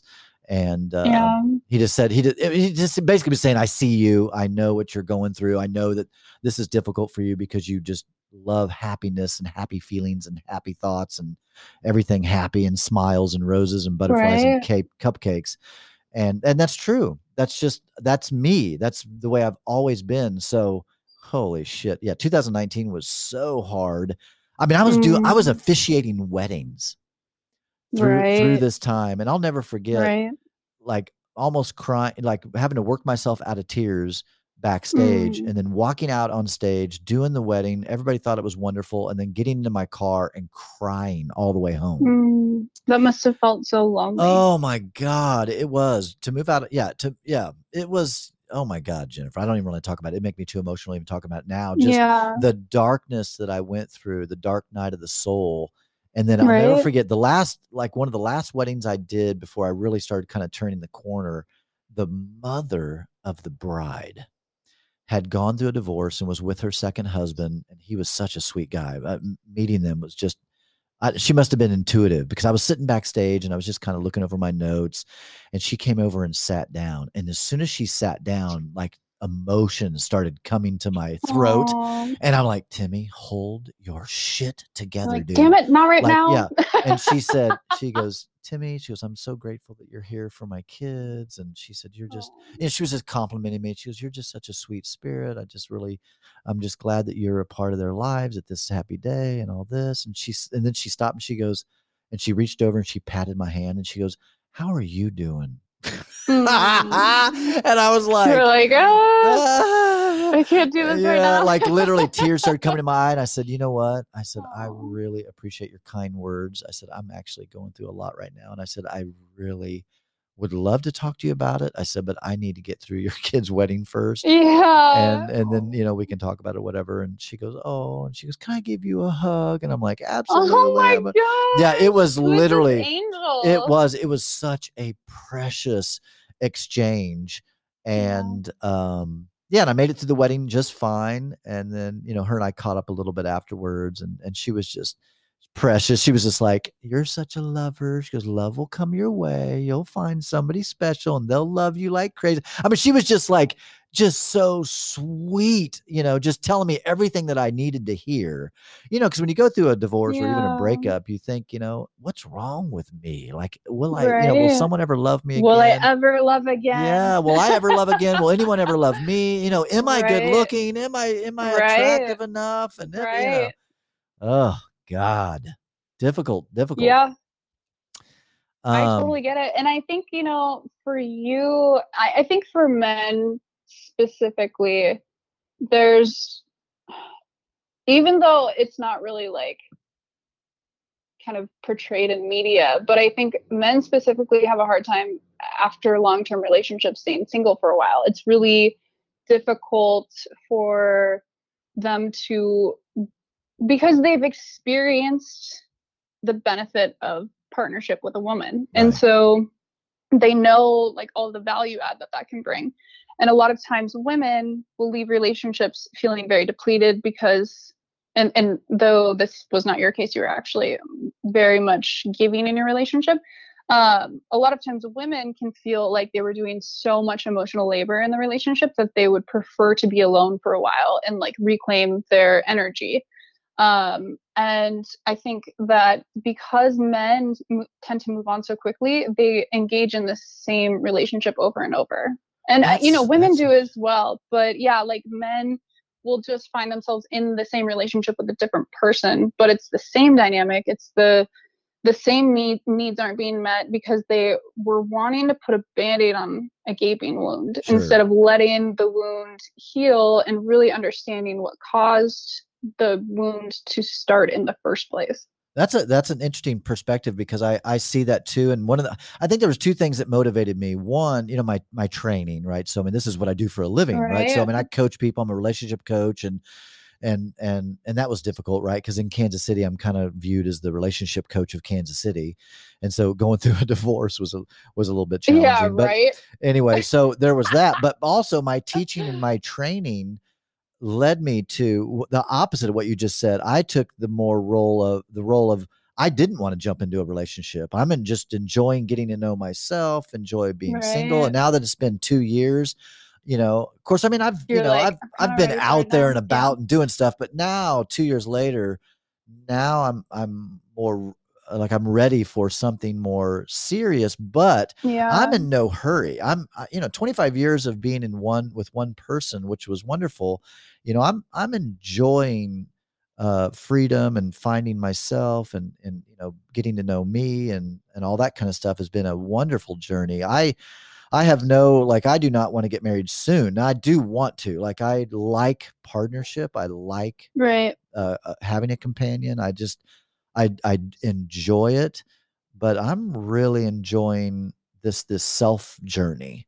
Yeah, um, that's the best place you can be in. Honestly, like I so encourage people to get to that place. That's why I like I give dating coaches a lot of shit. I mean, I I I I'm, I don't think you need to be in a relationship to no. be a relationship coach. Yeah. But I do think that dating coaches kind of start and end with dating, where it's like the how successful we are in relationships and the longevity of a relationship is a byproduct of our journey within. And so we need to like really dive deep into our ourselves our patterns um, our traumas and really understand that those understand those things and how they influence our behaviors within romantic partnerships. Um, and i think you know being able to be alone in that space though it's hard like it it opens up within us a capacity to love like i don't think we can love beyond our capacity to feel pain like they kind of Ooh. they mm. go hand in hand it's yeah. always like the light and the shadow go together like we we really have to allow the pain to do its work and then start fresh you know it's like that pruning and sure. You know i think there's just like a lot of people want to push past the pruning season because it's not comfortable. Oh, no god no it's so yeah but it is the it is the thing. It is the thing that creates the it's the cocoon of self that like on the other side there's going to be a rebirth you know? Yeah. Yeah i've often said it's not about finding the right person or yeah it's not about finding the right person it's about being the right person and totally I, I think the self journey is is is key. And i think that's what's kept me just knowing this stuff. And again not always those that teach actually live that way but i've really tried to you know not be the mechanic that has a car that's a piece of shit. I've really really tried to live by my teachings and you know do the therapy do the hard work do the digging not have a you know not have that second marriage that only lasts six months you know like right I, I, so many of my friends and even one of them's on the podcast where you know he got out of a long-term marriage and then literally jumped right into another relationship and then got married real quick and then you know divorced within a year and, right. and these have been you know great great savers for me. You know, I'm like, no, I'm not going to do that. The next time I get married, it will be for life. Like I'm not, I'm not, I don't need, you know, and I hate when guys or girls say it with an angst where they say, well, I don't need anybody. It was like, yeah, this is the way you right, said right. that, you do. But for me, I try to say it with just a pure of heart, like, no, I, I don't need anyone. I do want. I really do. I want to find my person Yeah. and uh, you know be that person's person, but I I don't have to have that to be happy or fulfilled Totally. or content. Um, or if you've, uh, I'll, tell you where where I've changed, where my growth has really happened in the two years. Being a lot of my value came from being in a relationship, and now when I became single and I finally became valuable in and of myself, like I feel like I'm a value, just me that's Mhm. when I knew, ah, okay, I am now ready. You know, I'm I'm ready to be in a relationship because right. I feel valuable. I am valuable all by myself, regardless of whether I ever do find my person or not. I'm a I'm a valuable member of the society. it's true though. I mean, you have to have an intrinsic understanding of the value that you bring. And like it just it comes with self-reflection. Like what what are my strengths? What are my weaknesses? Like what can I work on within myself that would create more value for a partner? Because I, I went into this on one of my videos where, you know, I broke down the difference between value and worth. And um, you know, worth is intrinsically what we have as individuals just because we are creations of God Right. like we are a byproduct of god we have worth because he is the great i am but value shifts based on the situation based on our experience our expertise like i gave the analogy of like i can show up to a car accident and intend on bringing value but i'm not going to bring as much value as a paramedic that shows up to that same situation. So like us understanding like the difference and not taking it personally like oh this person doesn't find value in what i'm bringing to this romantic partnership and so they decided to end that and that's totally fine. It doesn't have any reflection on my worth my self-worth my love for myself or anything like that. It's kind of understanding like you know don't it's like not needing to like force something to fit. Like just allow what is to be allow what comes to come and allow what goes to go. Yeah, and I'll tell you that's a lot that's a lot more uh less anxiety, less stress. It's a lot more Totally. calm and just the to tr- trust the process yeah and uh, allow it just to happen organically. Well, listen, I don't want to keep you all all day, but I do have a, another question. yeah uh, and then uh, I would like to have you share with your all my listeners how they can uh, you know stay connected to what you're doing. So Yeah. when we talked about being approached, uh, you know, in person.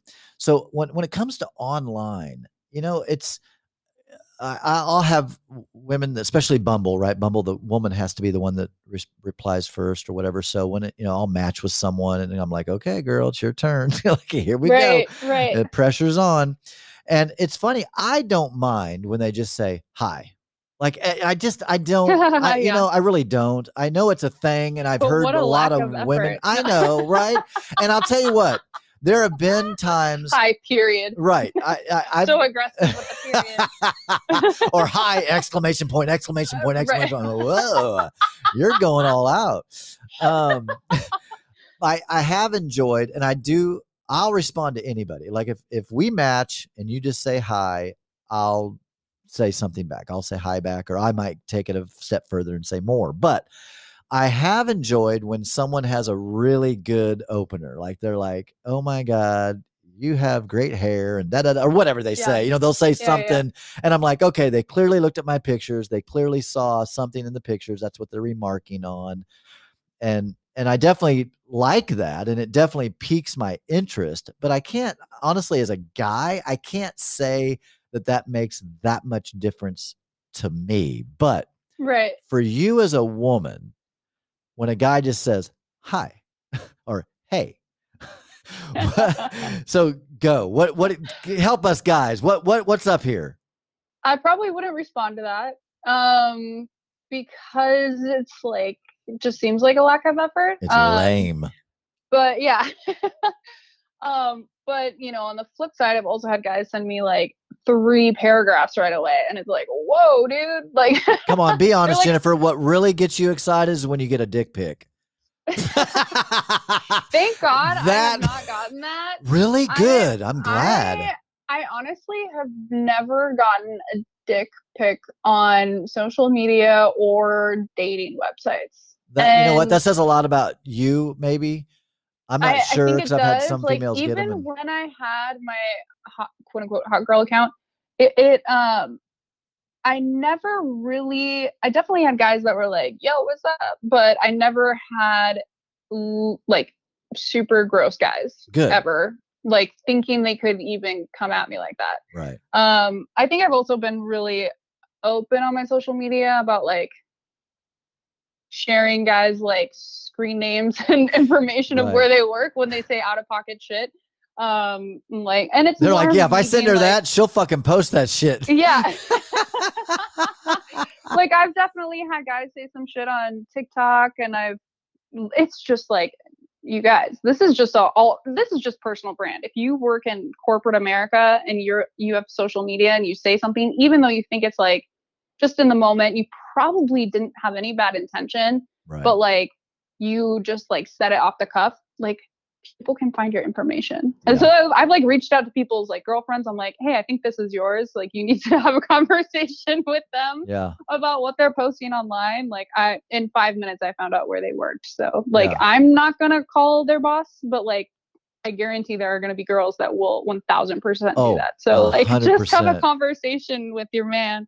Um, but yeah, I mean, so for me, I yeah, I've there's it just comes down to each individual. I eh, I definitely have red flags whenever anyone's like, which ha- this more is more common for me where men are like, oh my gosh, like I'm the wind beneath their wings. Like I went to your. I read through your, I read through your Medium articles and like saw your videos and like everything you're saying is just this is just da, da, da, and it's like whoa. See now that okay, that's- so that's another level of love bombing. Now that I'm not guilty of. I don't do that Right. shit.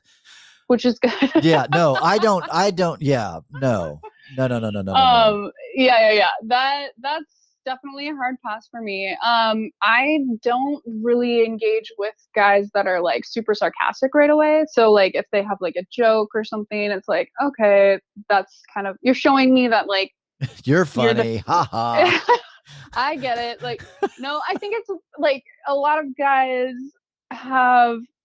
I, I for me, I'm like, okay, I am a deep person. I'm rarely sarcastic. It's just not gonna work. You know, like I, I that's just not my sense of humor. I don't really enjoy like putting people down or Right. like having conversations that are like, gotcha. You know, like that's not really my vibe. So I don't want to feel like I'm always gonna have to be like on the defense in a relationship with someone. Um, I don't know. I think the more genuine a guy can be, the better. Like just showing up, being vulnerable. I think you know, dating apps are tricky for women.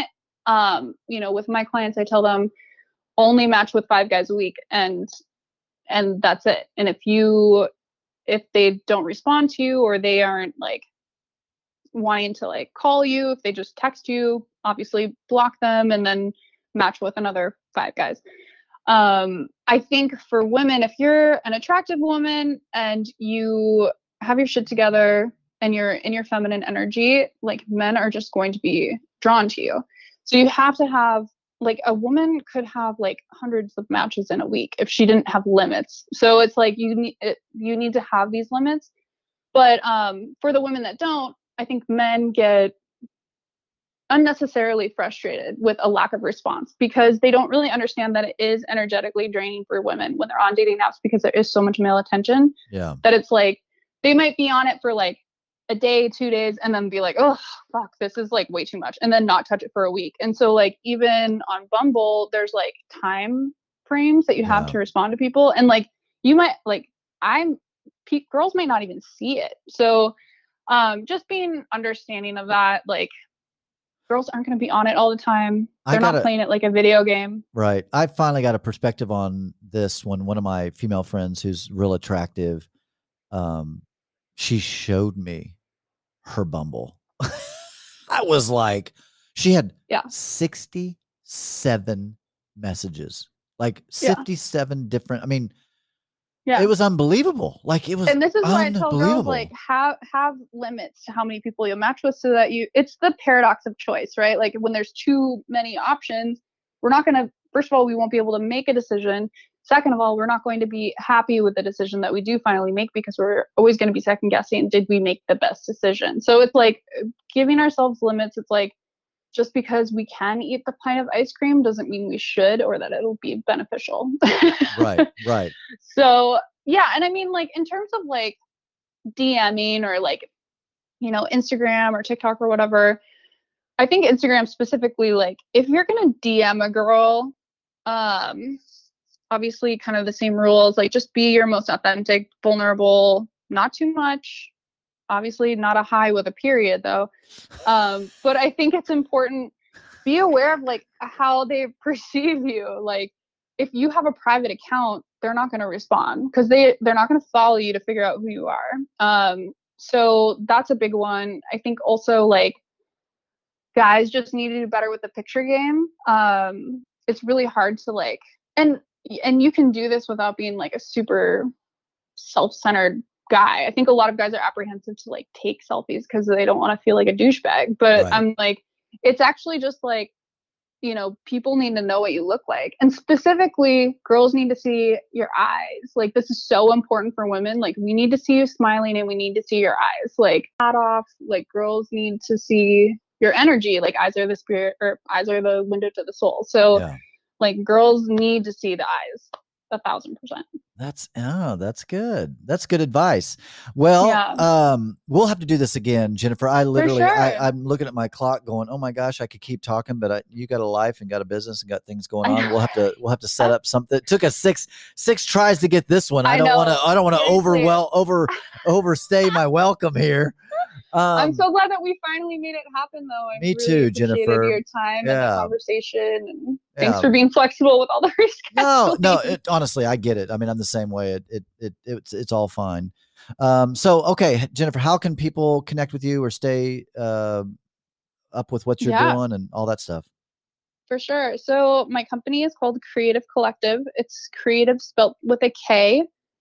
K R E A T I V. There's no E at the end of creative. And okay. then collective is just spelled like collective. Um, you can find our website, kreativcollective.com. Um, Instagram is at Kreativ Collective. My personal Instagram is at kreativ.jen. Um, and that is my handle for pretty much all of my social media. So you can find me on TikTok at, at kreativ.jen as well. Okay. Cool. Yeah. Yeah, and we'll be I'll be launching a podcast soon. I think I was telling you about that, but it's going to be just, you know, my thoughts on everything. So there well, you I'd go. Love to, I'd love to listen to it. I'll what, let you know more about the, that. You, do you have the title of it yet or no? No, not yet. I'm working through that right now. Okay. And, um, yeah, but I'll I'll keep you posted for sure. Cool. Well, sounds good. Well, thank you very and I'll much. I'll have you on. Hey, no, I'd love it. I'd love it. Yeah, definitely. That'd be great. Cool. All right. Thanks, hon. All right. Thank you, Timmy. Talk to you later.